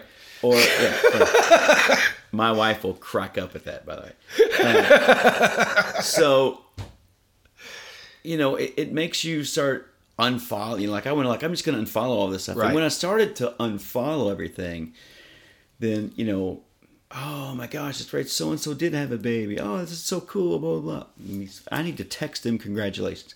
I, I, I don't post congratulations or happy birthday or anything like that on Facebook anymore. Right. Because I always feel like if five of my Facebook friends have birthdays, and let's say that you're one of them, and I go, dude, happy birthday. And those other five people are friends with both of us. So you told Steven happy birthday, but you couldn't take your time. Oh, yeah, post Happy birthday to me. So, so it's like, so if I see that it's your birthday and I know you, I'll call you or I'll send a text Right. you know because i mean texting is, is is impersonal too but you know At least it's a little bit better. if i know you i will reach out Right. you know but but you know i don't do it on facebook anymore or anything like that but i started weeding things out hit unfollow which i'm sure don't get me wrong i know a ton of people i'm opinionated on my political beliefs and i know i've been unfollowed a lot I have not unfollowed you or Todd, but I can tell you there's about six or seven people that I scroll extra fast if I'm ever when I am scrolling. I shouldn't say if I'm scrolling, and you are one of them because sometimes I'm like, eh, yep, see you, Ryan. Well, and going to the issue, um, talking to Phil Bright, and Phil and I were having a conversation. Make it even funnier. I'm in Kroger as I'm talking to Phil Bright. That's like my Zen time. Where I get stuff done and make phone calls. Oh, yeah. And, and he's. ta- I don't So know. What, Kroger is like your third office I don't know what he called it. I've booked more gigs in when I- Kroger. when I've been in Kroger, I, the, the the the biggest highest dollar gig I've ever booked, I was in Kroger, and I got just got a text was like, "Oh, sweet, yeah." But I've gotten it's that weird time. I'll get a call or a text, and like, "Pff, I booked more stuff here. Anyway, I'm talking to Phil, and Phil called it um, armchair politics or something like that, and it made me realize, like, oh well, I'm that person. Okay, I got I need to stop this. I'm going to stop posting my views on things. And what's funny was talking about Todd was I stopped and Todd was still continuing the battle. So I was like living through You're living vicariously through Todd. yeah, on on social media because he was still throwing the punches and putting them out there and going, you know, blah blah blah. And then he kind of stopped. And then a lot of there's a lot of people that I know that kind of stopped. So we all just kind of stopped in Right. a way. But here's here's what's interesting. The the stuff that would pop up that I viewed as hate and propaganda Right. kind of stopped too. It was interesting. The more that I stopped posting and the people that I knew, like Todd, other people, stopped posting, I started seeing less of the other side. Yep. Very strange. So now it's like when I scroll through my Facebook, it's all like, you know, cats and, you know, my, my kid graduated or um, something cool about a family member or, hey, I got a new job or things of that nature. I, I, I don't, there's not a ton of people on my Facebook feed that I see a lot of negativity about. Right. I certainly wouldn't post anything personal like, you know, I just broke up or split up. I mean, I get that people are reaching out to a community Right. for support. And I, I, I get that, and I'm compassionate. When I read that, I am compassionate to what you're, you're feeling or what your needs are. I am, and my heart's with you. I, I, it wouldn't be the form that I would post it at. No. But having said that, the people that ha- most of us that you, you've said that about, they have the same opinion. Right.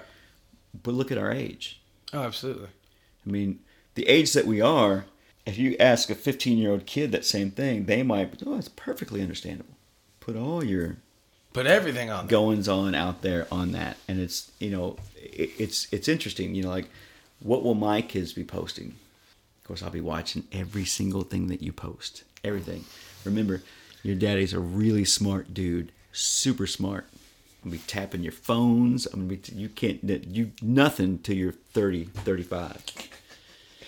And God forbid you talk to Daddy while he's in Kroger. Right.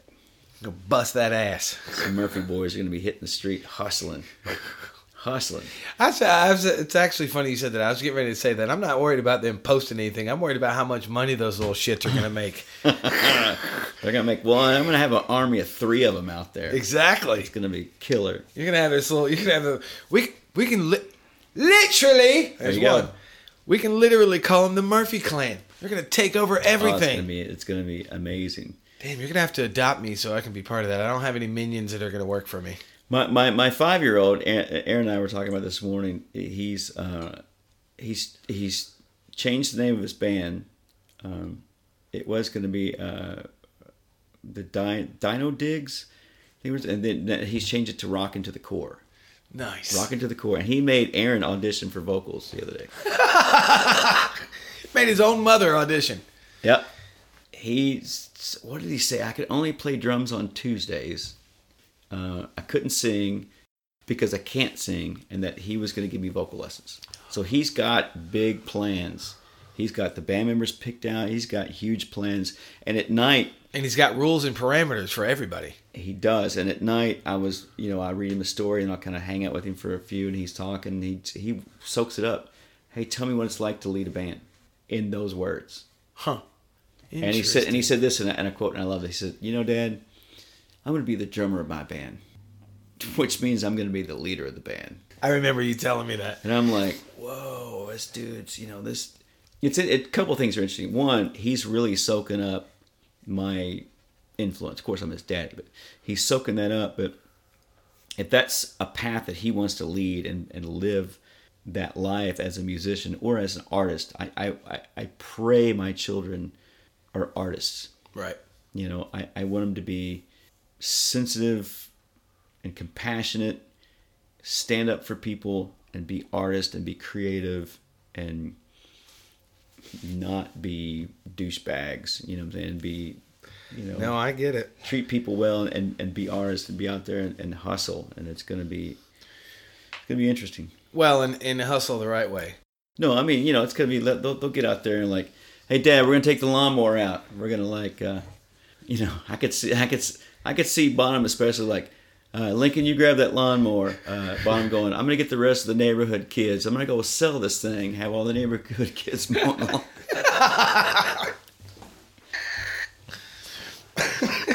He's funny. They're actually really great kids. I mean, it's it's. Well, I came over. Uh, I don't even remember what I came over for. I came over to your house for something. It was around Christmas time, and uh, I walked in, and Bonham looks at me and he goes, "Who are you? I don't think we've met," or something to that effect. Now, like, I remember looking at you going, "Fuck, you get such a smart kid." Oh yeah, they're they're it's all awesome. They're all super. And then I figured it out. It's actually Aaron. It's not you. It, it is. Aaron. Well, you know, it, no, it, it is a lot, of Aaron, because I mean, I, I'm I work a lot, you know, and that was our plan. We wanted, you know, a parent there at all times. Mm-hmm. You know what I'm saying? And we've been very fortunate because it used to be like that back in the day. Right. You know, I mean, we wanted to make sure that there was someone there at all times, and she is awesome with working with them on everything. It's just not you don't just send your kid to school and go, okay, let's lessons over. Yeah, I'm done. See you later. Continue to work with them because we're we're developing human beings and these we're developing men. You know, they need to respect women and they need to respect life and respect people and just do good. I don't care what they do. I don't care if they're, you know, unemployed for their entire life, living in my basement. You know, if they're working in a, in a homeless shelter 24 7 because right. that's what my passion is, Dad. I ain't got time to work. I'm here to help people. Right. All right. Well, cool. Could you clean the toilet bring me a yeah. All right. So before we move on, what else you got for social media issues? That was pretty good. I'm gonna need you to clean the toilet and bring me beer. I mean, I mean, go. It's just social media issues. It, it's just um, pretty much the same as everybody else. Pretty much the same as everybody else. I mean, this might know, be the last episode of social media issues. Don't, don't, don't. One of my favorite things I've said, and yes, I'm being arrogant. Let, let me say this: pipe down on the fucking negativity.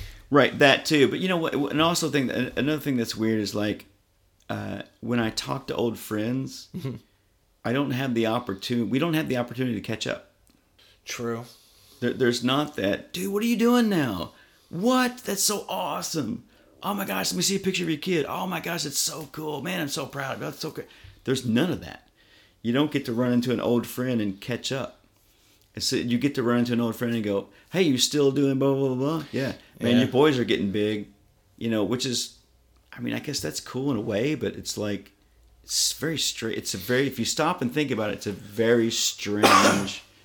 Well, world. I think it's, I think it's strange for for people our age because, and I've joked about it and I've said it before. I mean, we're we're fucking old dudes, but we grew. We did legitimately grow up. You thought I was going to do the L word, didn't you? We legitimately grew up with you had to pick up somebody and call them on an actual real phone. You had to send somebody a letter. You had to go to somebody's house. You had to meet. You had to make plans and meet. Didn't, there wasn't, there wasn't no fucking shooting a text. There wasn't no, hey, let me send this guy an email real quick and see where he's going to be. No.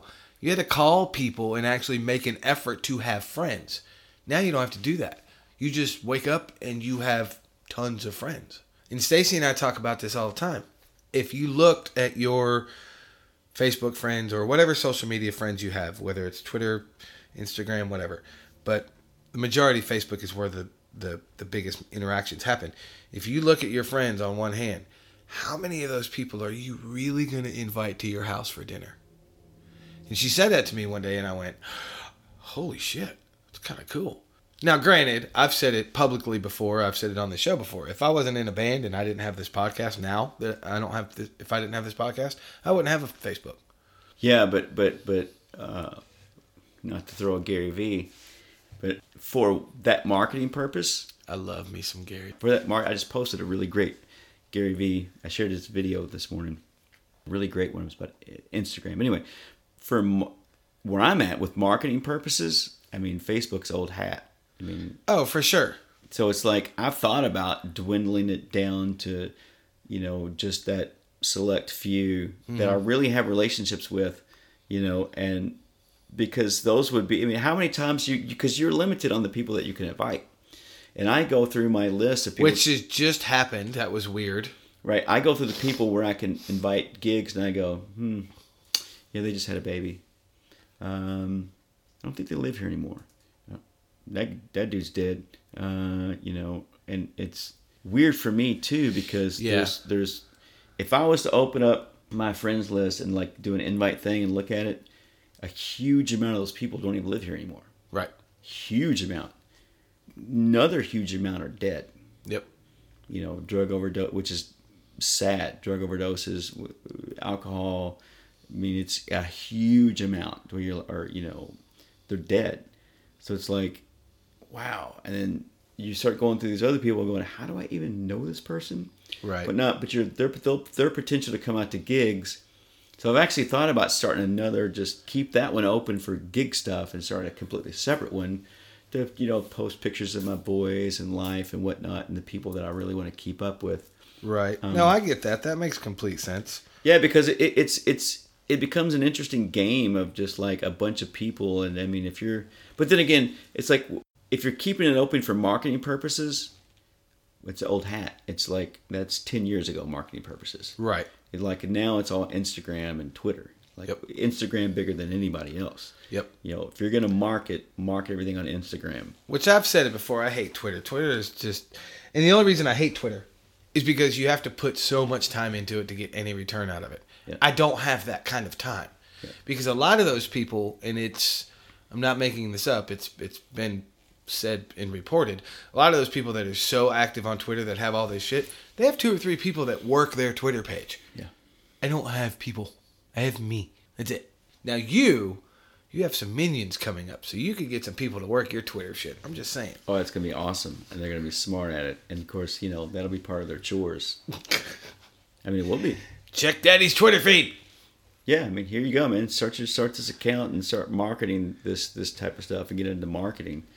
You know, it, it that's that's part of the hustle. I mean, you know, of getting people not getting people out to gigs, making them aware. I think it's more making them aware than anything because you can't make anybody do anything they want they don't want to do. No, but if if they're aware to where it's like, hey, I'm heading out to dinner and I'm sitting there at dinner with friends, like, hey, you guys want to go grab a drink? Hey, you know, my friend's playing down the street. Yep. you know, let's let's pop in there and, and see see what's going on and whatnot. I mean, that's that's the best you can hope for, um, gig wise. But you're making people aware of the the, uh, the brand that you're selling, you know, by getting out there and marketing. I mean, so that's the bonus of social media. Oh, absolutely. You know, the the for me, I guess if you know the biggest downside is the negativity of the disagreement between people. If you've seen any of uh, uh, of the stuff that I post up, you'll notice that I'll post it and I'll delete it a lot of political stuff that I always post. I'd post it up, it would hang out because it would get No, that's true. it would get I had to think about it for a second. hundreds of comments and i would find my friends some that don't know each other just verbally not well you know po- they're just they're No, I get it. they're tearing each other apart Yep. and it's like hey that dude's a good person and that dude's a good person this is i'm watching this being torn apart from something that i posted up so i'm generating this negativity whatnot and my wife always said too she's like you got to stop that because this person who's angry about that could show up to your gig and eliminate you for lack of a better word There is that. and that's a reality that It is what it is. pizzagate but that's a reality I don't even those those of you. Don't know what that uh, meant. some of you will get that todd will totally get that todd will love that but no i mean that that's you got it you got it so i have to be aware of the negativity that i'm generating Right. and the people that are responding to that neg- negativity um whatnot uh, but back when it first came when facebook first came out when we were going through the um, healthcare reform back when obama was in office Quentin James figured it. Figured uh, Quentin James and I think Alan Chadwell, my buddy Alan Chadwell, they all figured it out. That I was off on Thursdays, and there were certain hours when Bonham was a baby, so Bonham was on me asleep. So for the fun of it, I didn't have the TV on and sleeping, so I would make some kind of political comment and just watch everything go down. Till they were like, "You guys know what he's doing, don't you?" He's laying there with the baby with nothing to do, so he'll make these posts, and that's his entertainment is watching all of you all comment out. You have issues, brother. Yeah, You have some issues you need to deal with. I got bigger ones. So, Anyway, so let's move on to stories from the stage.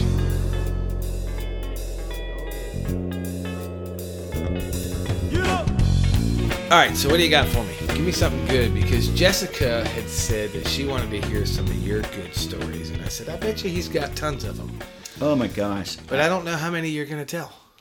ooh, I have to tell a bunch. I, I, No, you I- can tell whatever you want. I've done just about everything from the stage, unfortunately. Um, Or fortunately, you, well, it depends depends on your outlook, It depends on your outlook on it, or what and it depends on the ones that we make public or not. You know, it- I have a few that I have never made public that I probably won't. There's some classic ones, and there's some awful ones, and there's some funny ones, and, and um, I love this one. I'm gonna I'll, I'll go way back on this one. Right, one of my uh, first gigs, I'm playing with a band called Hyde, um, 80s. I had like big old curly hair, like, and used to because my hair was curly. I had to use like a lot of spray to keep it real tight. I've seen the pictures. Right.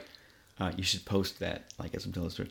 So, uh, and I'm playing Perry Scrott. We, we had opened somehow. We were playing the Toy Tiger, and we'd opened up for a fire department. So I'm playing Perry's kit, which is Simmons pads on the toms, Oh, right. a snare, two kick drums. So you know me, my I want my hi hat like almost over top of my snare. He's got two kick drums. So back then, with two kick drums means You couldn't do that. I gotta extend my arm like I'm scratching my back to be able to play that hi hat. Yeah, you do kind of like your hi hat up in your armpit. Right. So as I'm playing, and it's you know, this it's fire department. Fire department was huge back then. I'm playing the Tiger. We're opening. We're sitting there playing, and I, I have no doubts I was playing everything too frantic and way too fast.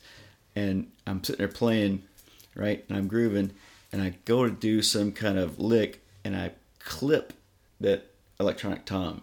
That stick goes flying way out of my hand, right, just like it's just gone, and I'm in full panic mode. I mean, now it's just like, yeah, whatever. Right. Yeah, Let me, let me, um, oh, I just dropped a stick. Yeah, I better grab a sandwich and take a bite of that. you know, because I mean, you're you're so used to the routine. It's Yeah. like stick flies out. It's just like, hey, that just happens. You know, you, you keep going up. So I'm like, I'm in full panic mode. I'm like, and I'm just kind of like looking down. I'm like I'm trying not to react to it, whatnot. And and Because so I'm assuming you didn't have any other sticks with you. on my right, I did. Okay. Right. So as I as I like spin to my right to grab another stick out of the stick bag, I feel this thing whoosh over here by my face. It had caught my hair. and it, Yes! and like boom, and it caught there, and so like I'm completely unaware that it, that it's there, and I go in and I, and I see it comes around like this, and then I like grab it, and then I'm like I gotta I gotta pull it out and keep the groove going at the same time. I could pull this thing out, and I used the word groove lightly at that time in my drum career. and I pull it out, and it happens, and then you're in panic mode. Then you kind of like you look around, like, and I go to the to my right, and I'm panning to the left.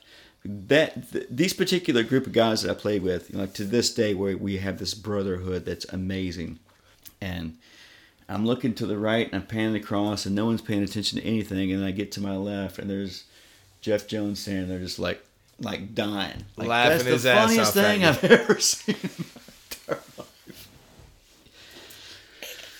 So, yeah. your stick got stuck in your hairspray, basically.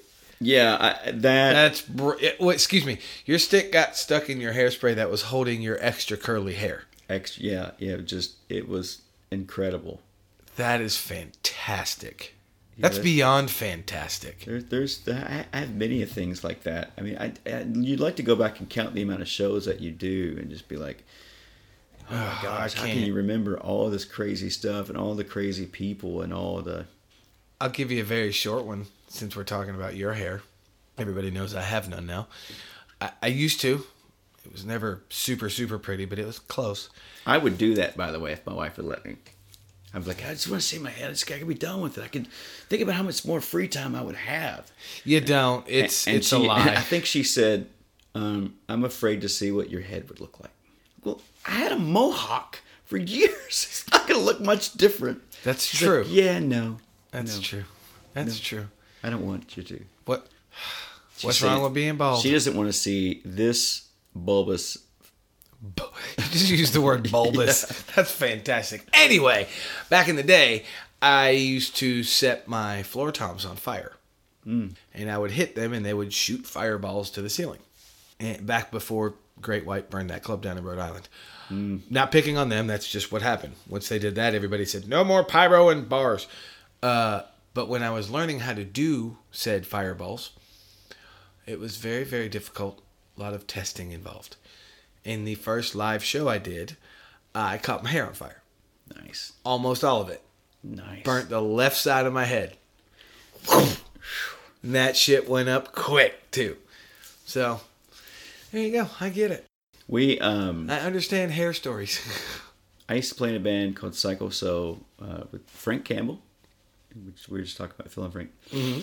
Alan Chadwell was on bass. Uh, Scott Holston on guitar. Steve McRoberts was on vocals.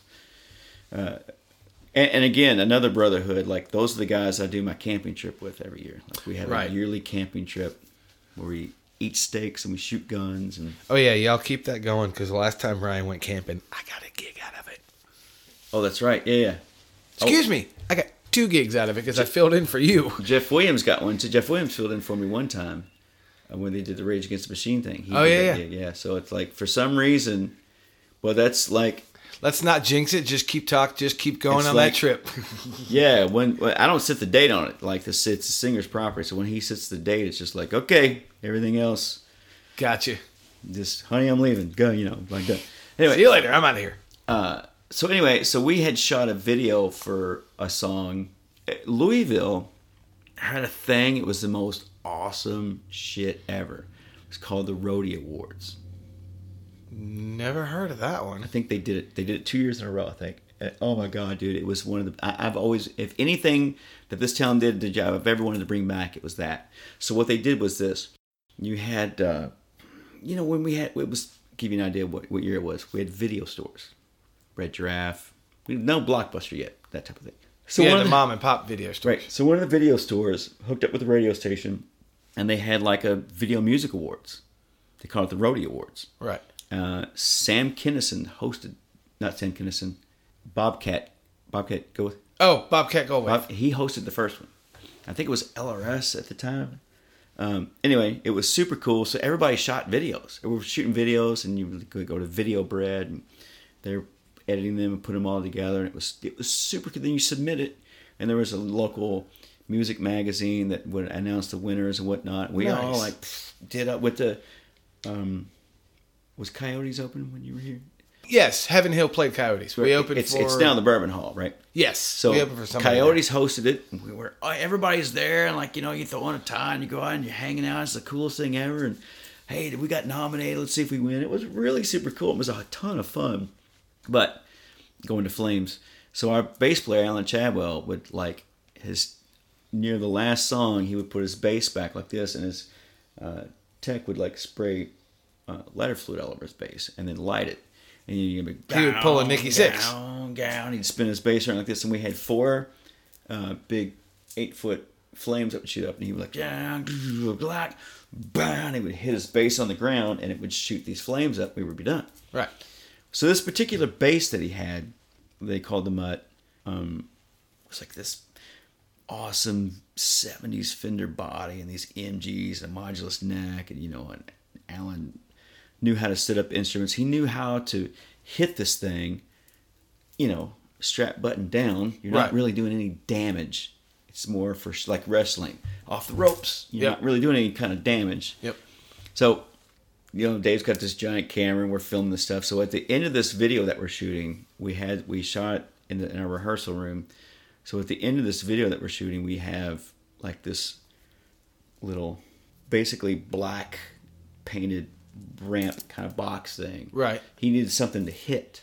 It was made of wood. Right. Lights his bass on fire. He's swinging it around in the parking lot. He's hitting this thing. Boom.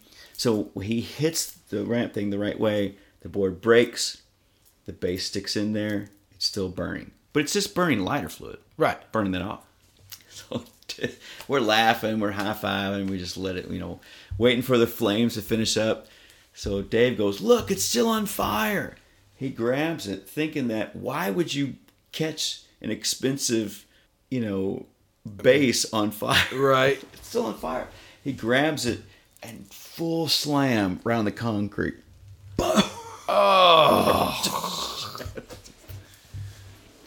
it was awesome. I mean, I could, like Oh. slow motion. He like went up like this, and I was like, no. Just. She's like, yes, awesome. How come everybody's done a high five of me? I was like, oh my god, you just destroyed my bass. Oh, that's fucking brutal. It's awesome. Oy. Were there any ass whippings after that? No, I mean it was understandable that what happened was that he just he just thought it was a cheap bass and he just thought kept the thing going. It- uh, you know, that was an interesting time. That band, Dave Luckett, Dave didn't have a job, but he had a video camera, so he recorded everything. Everything that took place on the road, every little thing he recorded. We all have a copy of it. We all keep it sealed away in a box. Nice. no one can see. So when am I coming over? It's it's a lot of fun. It really was a lot of fun. It was, and we we played a lot. It was a it was a really good band. Look to your right. Sorry, your left. Down on the shelf. Bookshelf. Bottom bookshelf. What am I looking at? Oh yeah, a bunch of yeah. Uh huh. awesome. yeah, Uh huh. Uh huh. that's fun stuff. That's my stash of videos. It's good. To, well, you know, and, and it's you know, again, playing music is great because you create a brotherhood in different bands. Oh, absolutely. Yeah, I've, I've got I've got plenty of, of quote brothers that that uh, I would never have if it wasn't for music.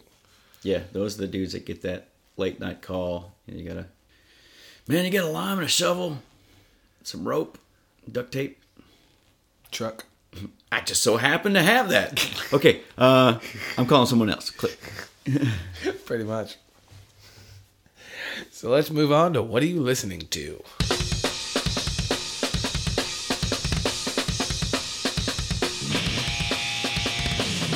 All right, so in the description of the show, I always say, What am I listening to? But that's actually technically improper because I usually ask other people what they're listening to. So, what are you listening to? What are you jamming on?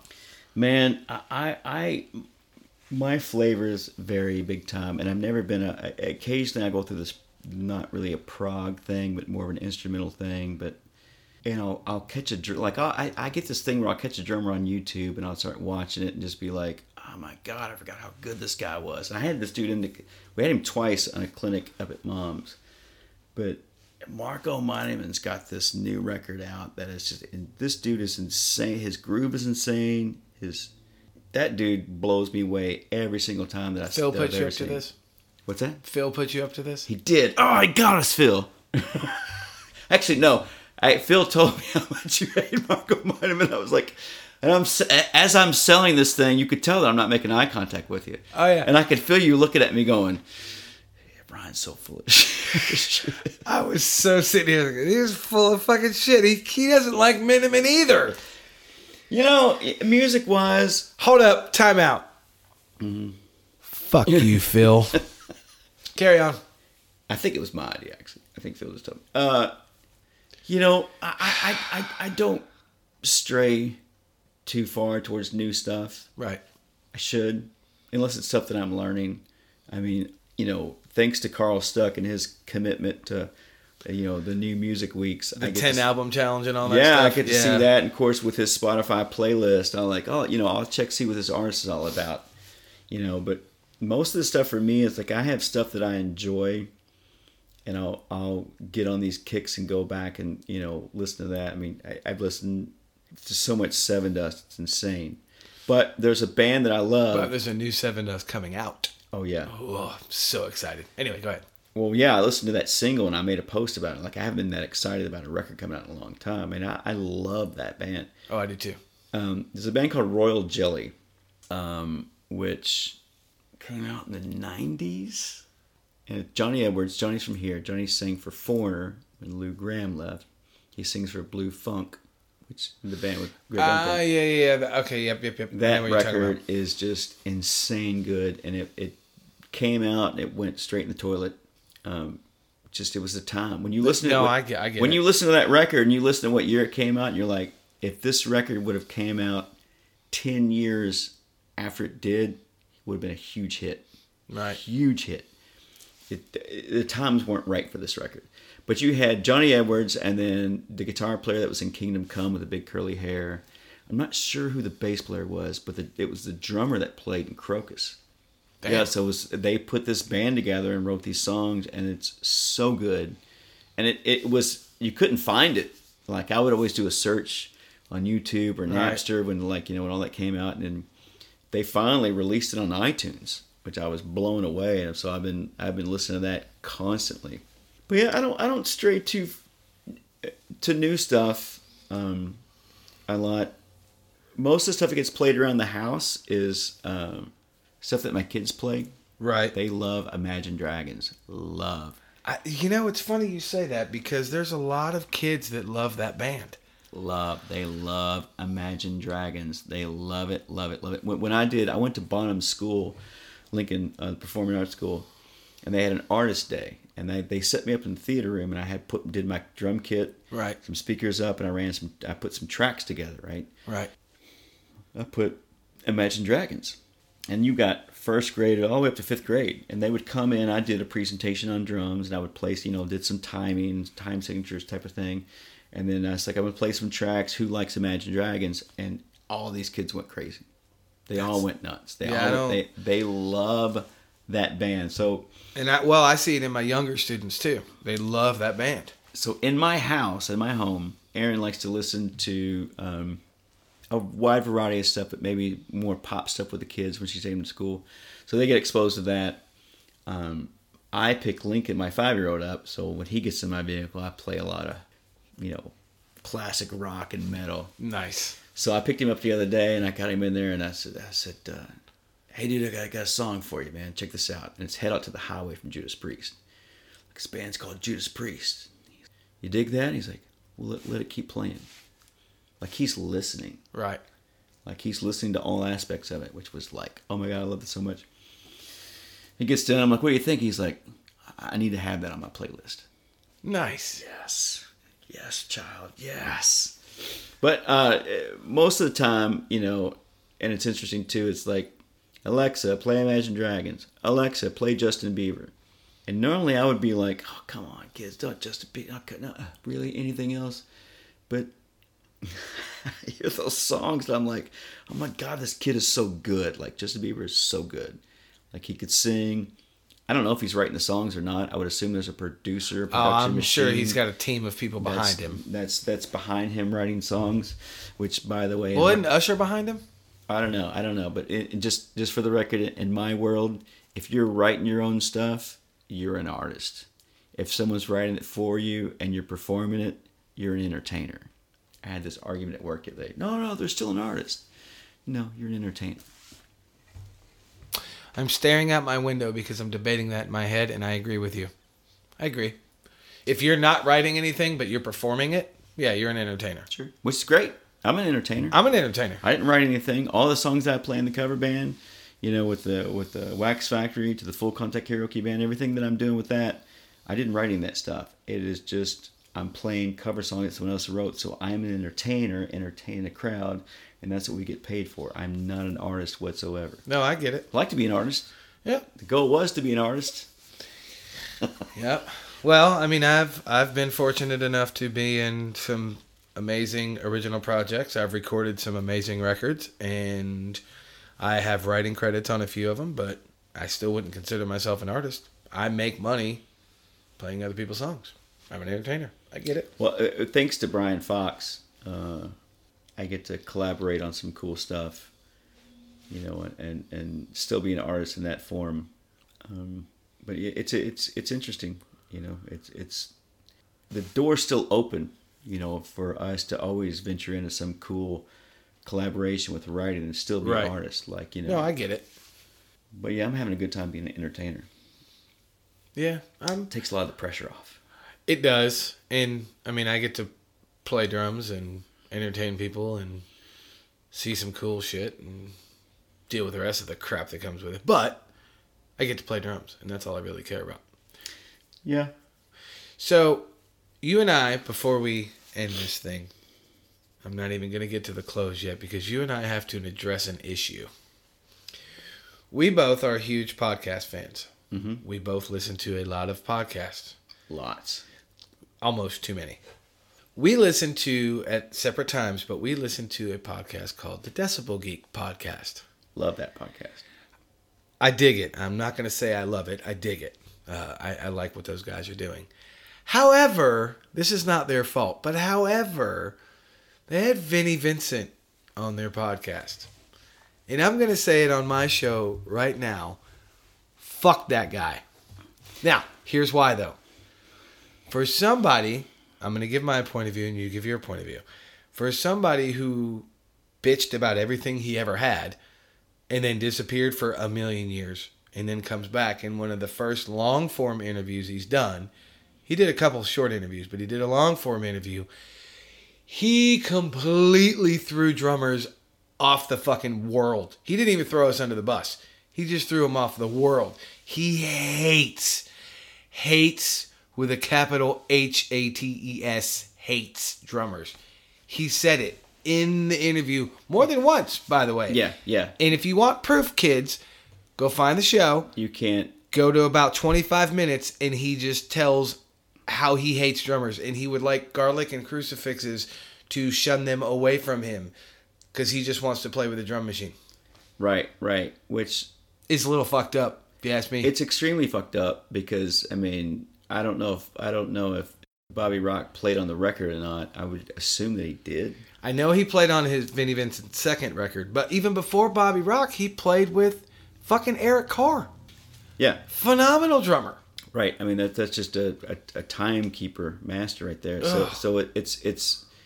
h- Here's my perspective of it. I, I listened to that to that podcast a- and I, I'm a little fascinated with Vinnie Vincent, a little bit. I, I am too. You and I have actually talked about this way before this my show or our talk of a show ever came up. You know, I could see why he went away. You know, I think he's full of shit I think he's completely full of shit. because, and here's why. Because when he's talking a story and listen, go back and listen to the podcast. I think it's, well, I we made everything's kind of dramatic and more uh, a little mysterious and kind of it's only well I, I couldn't afford a car and it just kind of it's like you just just just just take that door and bash yourself in the head Yes.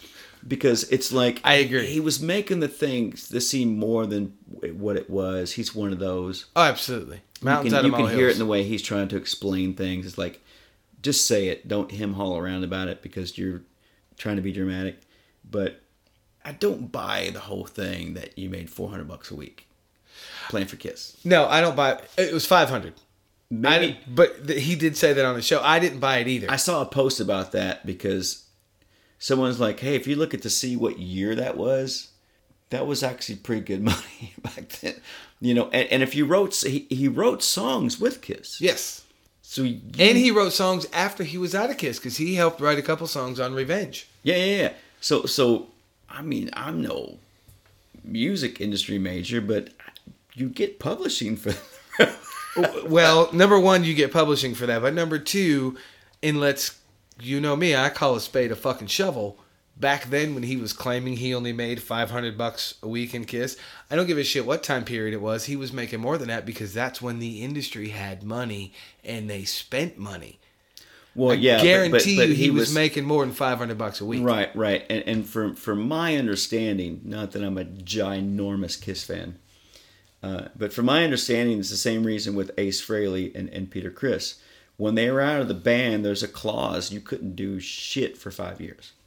It might have been the case. You couldn't do anything because the way that Kiss split up the money, if whatever you did, they got a piece of. Right, Or you could be quiet and go away for five years, and you continue to get a piece of what they were doing. right. That's how they ran things. I didn't know that. I mean, they're geniuses. I mean, I mean, oh, absolutely. Gene Simmons knows what he's doing. I That's mean, a he's, smart fucking dude. He's a smart guy, and he he got it. He ran it like a business. But anyway, so I'm listening to this thing, and I'm like, let's give this dude a chance. And I never really listened to anything other than Love Kills. With the Love Kills song, Oh yeah, yeah, yeah. I, it took me a second. I was on the movie soundtrack, whatever. I Yeah. think that's a really great song. Well, I like I like the second Vinnie Vincent record he did better than the first Vinnie Vincent. So The second one is the one that had Mark Slaughter on it. right, right. I, I didn't. Who's the guy he talks about all the time? Who's the singer that was? Oh, J- a guy named John something or Robert something. yeah, uh, uh, uh, Fleischman. Yes, Robert Fleischman. I'd never heard of that guy either. I never heard of that dude. but- Well, I never heard him until I saw the Vinnie Vincent YouTube videos where he's coming out and he's talking about where he's been and things he's been through and whatnot, which I still think he's full of shit because I think he's just kind of over. I I think someone went, "Hey man, Gene's doing this vault thing. He wants you to be a part of it. We need to ramp you up to make you seem tortured." So you can so you can write a book about this whole thing because at the end of the day your guitar playing is for shit it's it's like i describe vinnie vincent's guitar playing like this if vernon reid was to snort a big pile of cocaine and pick up his guitar that's benny vincent like there's not it's all one key but really fast I, I get that. In fact, I uh, I don't know what I did with it. I had my phone. I was going to I'm going to read this on my show because I texted you this yesterday. I said, "How the fuck can a dude that has that shitty tone and a bazillion notes say anything bad about drummers?" I texted you that right because that's how pissed off I was. Yeah, and, and and you know he he it sounds to me like he was an incredible pain in the ass to work with in studio. I would agree.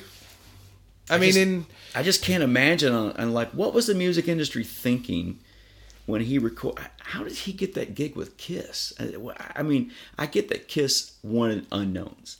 right, Let's get Eric Carr in there because he's an unknown. They wanted to continue the makeup, so they wanted people that were completely unknowns.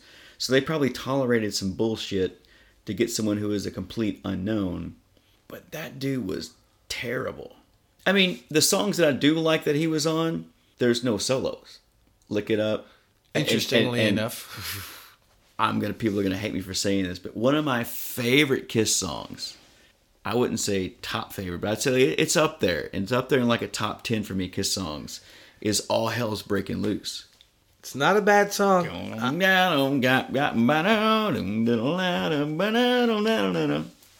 It's not a bad song. I'm not gonna. I'm. Uh, I'm gonna have to. I mean, when you, when you got the when you had the line, it's like, dude walked up and said, "Hey man, what be this and what be that and why you got to look like that?" And I just said, "Hey man, I am cool. I am the breeze." That's, to commit to that lyric, That's true. That's true. to imagine Paul Stanley or whoever actually wrote the lyric that they bought it from, to commit to that lyric in the studio you just have to go. It's it's either the dumbest shit on the planet, or you have to go. This is genius. No, I I get it. Well, in going back to Vinnie Vincent, that was one of the other things that pissed me off. Besides his hate for drummers, he was talking about he how he likes the English language and he likes the words and he likes things that have a deeper meaning. And his favorite song on that Vinnie Vincent record was "I'm Gonna Fill You Up with My Love." Oh yeah, I I, I Quality I- again, there, again, I didn't know anything about a lot of the stuff that he did, um, other than he was in Kiss, and I liked some. I, I liked some of that, you know, "Lick It Up" and "All Hell's Breaking Loose," and I liked some of those songs because I liked Kiss. right. And then "Love Kills." I, I mean, I love that song. I think it's genius produced. I think it's really great. His solos are real subtle Right. very melodic. I think it's a really great song. Um, but in that podcast, they talk about some of the stuff and they play some of these songs. You're like, oh my god, this is awful. It's garbage. everything about it is awful. I I mean, I, it it just make I, I don't know on how they can glamorize this dude's. Yes, he was a part of Kiss, but uh, So was Mark St. John.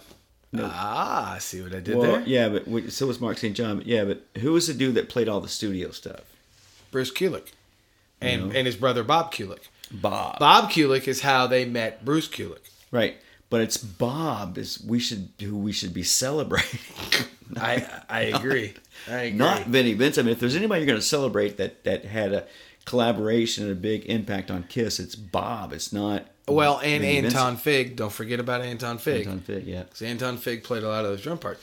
But let's here's why we're talking about this because this is what I find the most fascinating and the most interesting.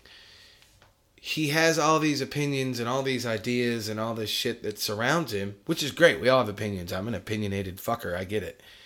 But he has all these opinions, and I think my opinion, speaking of opinions, is the only reason he's so revered is because he did a tour, he did a record, he got fired, got in some legal trouble, and then disappeared. He made himself this own little enigma. And every few years, he would do some shit to get himself in the news, like, I don't know, beat his wife or kill some dogs.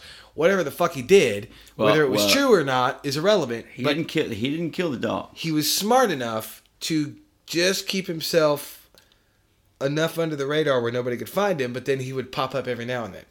He, he, he- here's my take on it. And that's um, what I think. He just used that celebrity and that fame he had in Kiss to keep himself relevant.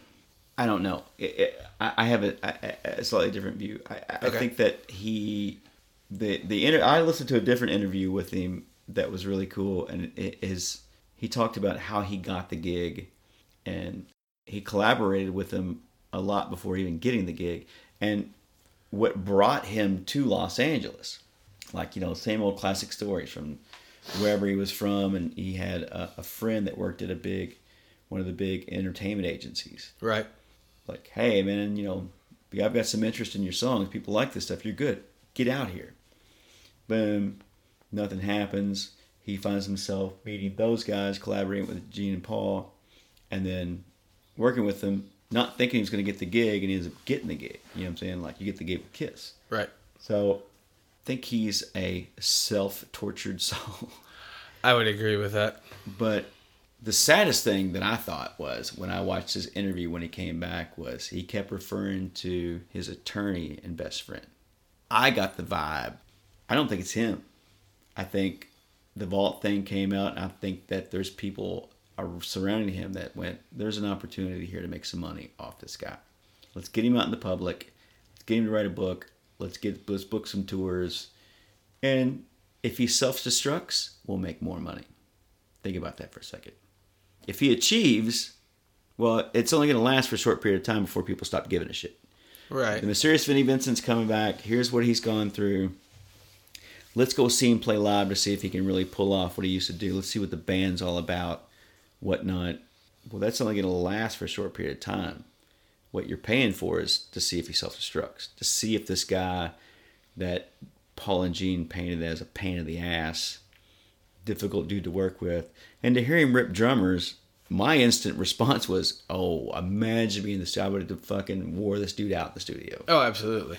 You know, it would have been like, all right." But I feel kind of I feel sorry for him in a way. That that makes any sense. I don't, but I, it does make sense. I'm but not. I don't. I'm not Fuck sure. him. I'm not sure if this is if this is his own doing of like it's time. He kept saying it's just it was time. It's time to come out.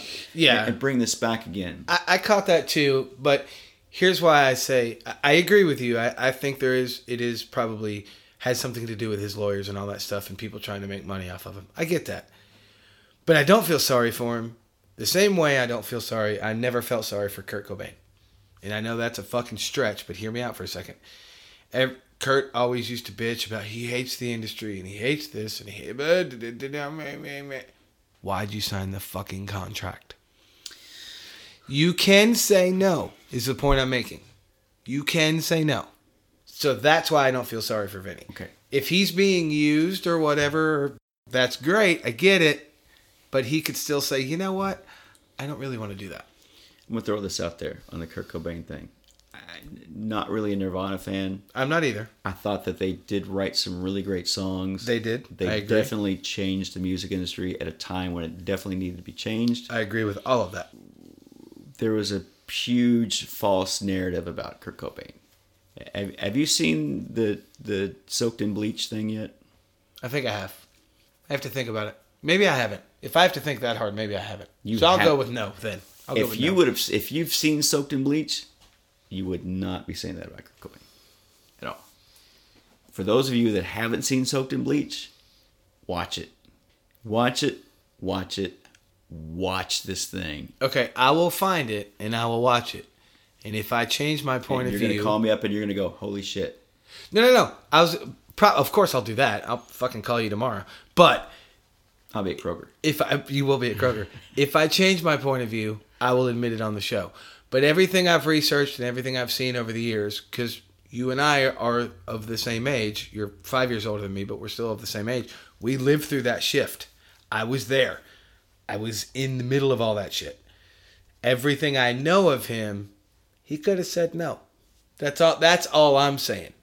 But everything that I've read of him and everything that's in this documentary and whatnot, like he had plans for this.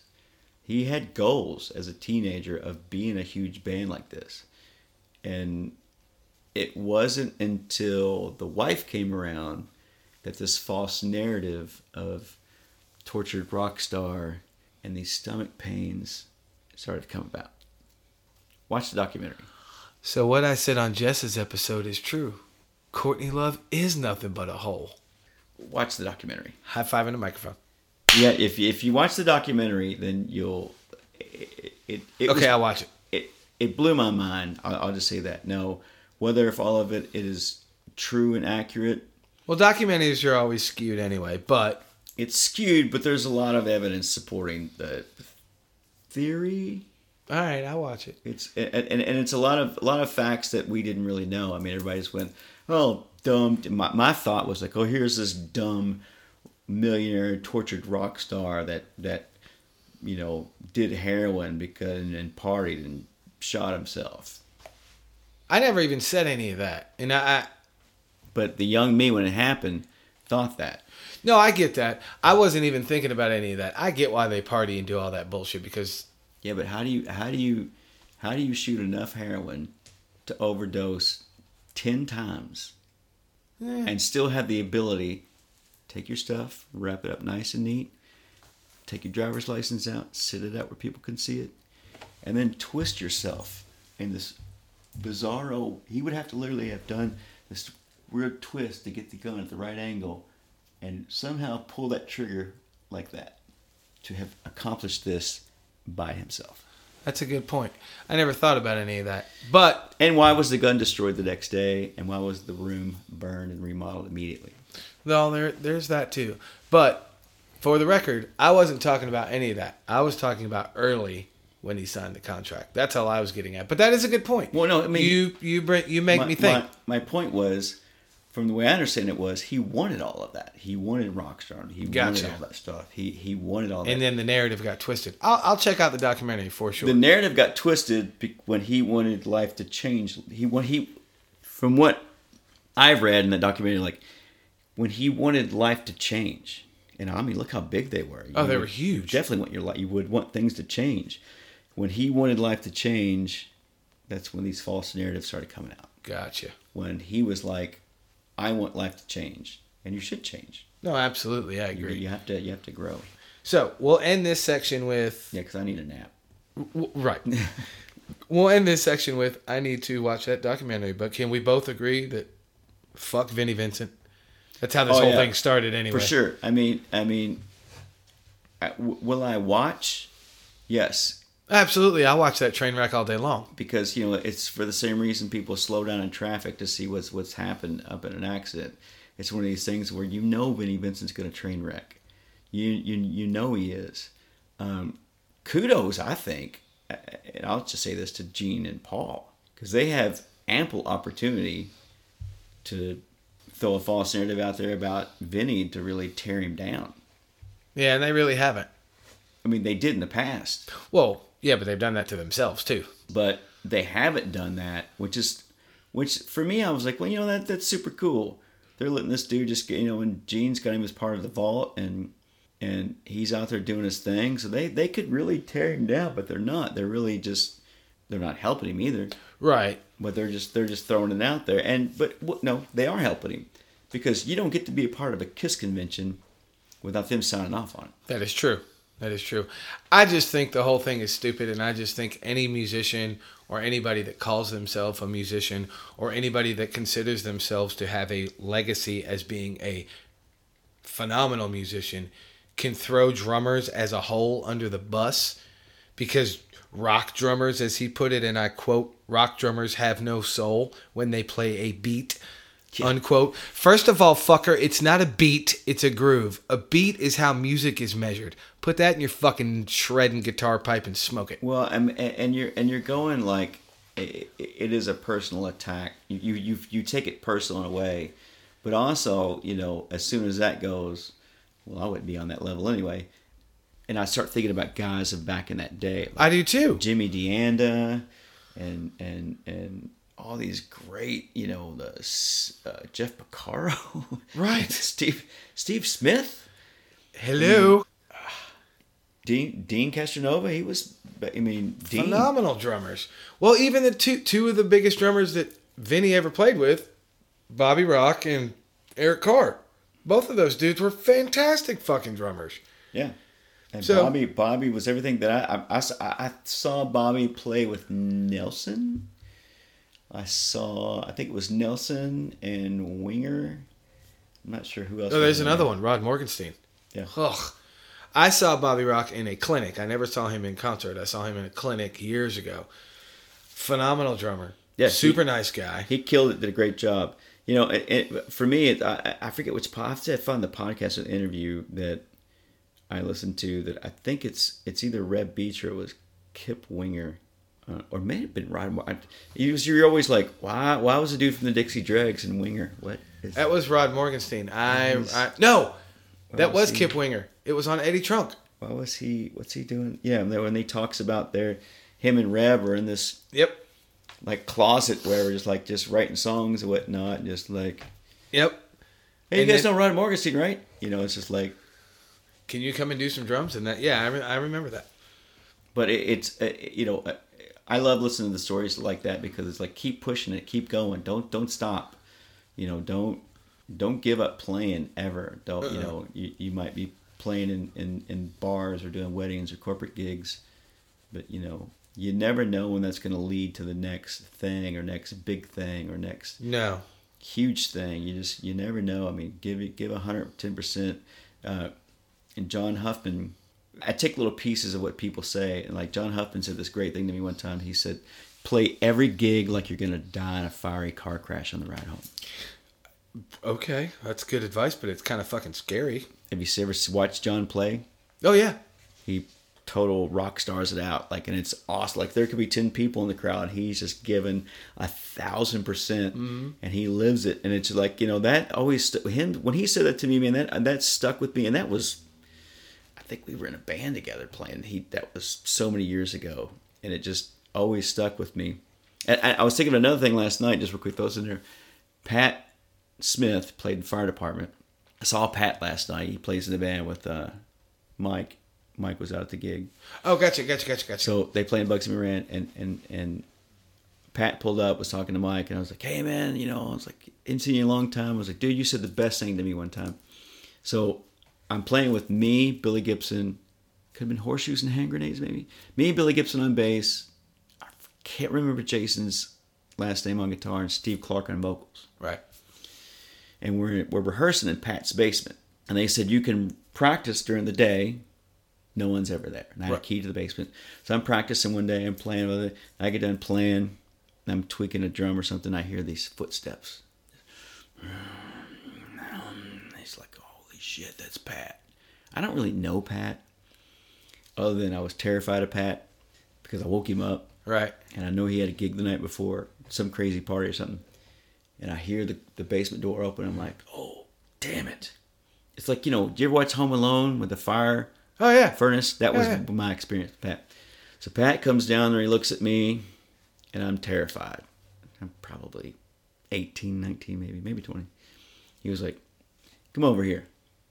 We walked in, we both sit on this couch. We lit, he lit up another Marlboro Red, took a sip off his coffee.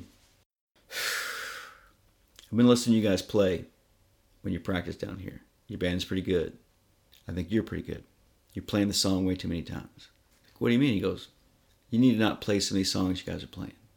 You keep trying to make them feel right. He said, Always remember this.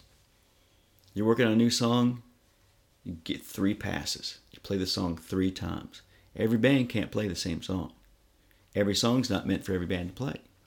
You play that song, if it doesn't feel good by the third pass, that song ain't meant for you to play. You, that song's not meant for you to play. Don't ever play that song again. And I have taken that with me my entire career. Interesting. Been like, nope, we're not playing that. Doesn't feel right. Like you can't keep for you. You can, I agree with it a hundred you percent. can but keep. interesting you can he keep, phrased it you that can way. keep rehearsing it right. To try to get the maybe maybe to get the accuracy on the lick. We're like, hey, can we run through that bridge part? Let me really get that guitar lick down. But it, it's the feel of this. If it's the feel of those musicians playing that song, if it's just not right, it's just not right. No, that's that's a good way to phrase it. We're gonna leave that there. Because I need a nap or another cup of coffee. Well, that's it, kids. We're gonna go have some coffee. That's the uh, that's the show for the week. I uh, that was a good one. It was fun. Uh, we definitely have to do this again. Oh, we're gonna have to because I've I've I've, I've thrown you under the bus enough. I'm Uh, let's- me see. So I'm gonna get uh, hate email about the DW stuff. yeah. What else? Maybe some backing tracks because what's the, what, what's the backing tracks? Can't just just what's the difference between people just DJing? Yeah, yeah. You know what I This- was by that point, it's fucking karaoke. That's my favorite one. You know what I like to say when people do that? But Oh, you can't play to a click. I'm sorry. another high five in the microphone. because that's my favorite thing to say to people. Well, how do you do it? Because I can play to a click, and then when their face just goes blank, that's usually when I walk away. You got nothing. What anything that's going to come out of your mouth is So- going to be so- irrelevant. So how, how, do I do all this? Uh, can you ever play to a click? No. Yeah. You can't. Sorry. Yeah, sorry. So that's it. I hope Would- you guys. Would, you like my rates? Oh. Kid. And that is why I love you. Kid. No, don't don't kid, dude. It is what it is. Bankers get paid for their shit. Yeah. Engineers get paid for their shit. Some You know, engineers you- get paid way too much, but bands have to evolve. Listen, you, again, I'm going to do a Gary V thing. Uh, Vaynerchuk? Yes, Gary Vaynerchuk. Gary, if you don't, if you're not listening to Gary Vaynerchuk, There's and, something wrong with you. and you're a musician or entrepreneur, or you're trying to do, you're If you're just trying to be a better human, listen to Gary V. listen to Gary Vee, man, because it's like you you you have to evolve. You have to take what you're doing. You have to evolve because if you're not evolving, you're obsolete. I agree. and and and our industry as far as music is changing it's not changing as rapid we go through drastic quick big changes Yep. so my mindset is always prepped up to where the next thing is going to be so i can change and evolve with that quickly as opposed to like oh crap well i'm not needed anymore for any of this i can't you know if i didn't do what i do with the backing track wise and all that type of stuff it's like you know, yeah, I'd probably still be playing, but what songs would I be playing? Right. you know. Well, you lo- you lose out on a bunch of different tunes that you you just can't reproduce the shit without the tracks. But we could do a whole show on that, and we're not going to. So I need a we're nap. gonna. Yeah, you need a nap, and uh, I hope you guys learned something. You will be back because you have your own RMT. We already know what that means. That's that's hashtag RMT. Uh, you could go to uh, RyanMurphyTime.com. but no, come out and see a show. Come out and see me play. Wax, WaxFactoryBand.com or come out and see the karaoke band at FullContactKaraokeBand.com. Event dates are all listed. Mm-hmm. Yep. You can find everything on Twitter, Facebook, uh, YouTube, Instagram. Instagram. Instagram. Yep, you can find it everywhere. And uh, as I say at the end of every episode, go do some shit. Go see some live music. Oh, Go have some fun. yes. Go do some shit. Yeah, go do some shit. Enjoy I like how I like how Chuck said it on one episode. He said shit. He put a bunch of stank on it. Hey, so listen, let, me throw this in there. So I'm listening to Chris Evans' episode, right, which is hilariously funny. You ever heard the first time I met Chris? You haven't. So I'm not sure who got a hold of Chris to play with into me. I think it was Brian. So we're gonna go play with Chris for the first time at Mom's Music with Into Me, right? Right. and I'm driving uh, to mom's, going down, you know, so I'm driving like a normal person. I'm in the right hand lane, and I'm, uh, you know, the mom's in Jeffersonville, right? So you're almost to that light to where the shopping center is. Yeah. It's, it's where the Moby Dix is, whatnot. So, and then this buffoon comes, a sports car comes like flying around me, like up on me, and whips in front, and like just makes the light and takes off and leaves me at the light. I'm just furious. I'm like throwing stuff in my car and just like just mad as hell because this happened. And I come walking in, I'm like, damn it, blah, blah, blah, what's it, man? Man, I'm like driving, and dude almost kills me, man. Runs down the side of the emergency lane and pops in front of me and pops through the light. Dude, people are stupid, they're idiots. And Chris Evans walks up and goes, Hey man, that was me. My name is Chris.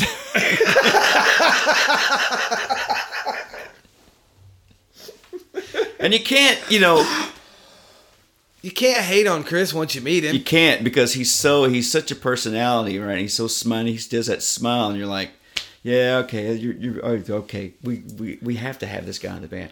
It, it, uh, there's a select of musicians that I just absolutely adored playing with and spending time with, and he is high on that list. Like he's he's that dude, man, to where it was just like it was like your whole attitude changed well, it's it, when he and- walked into the room and you got up on stage with him, it's just like he's like, isn't this just, he like his attitude's like, isn't this the greatest thing in the world?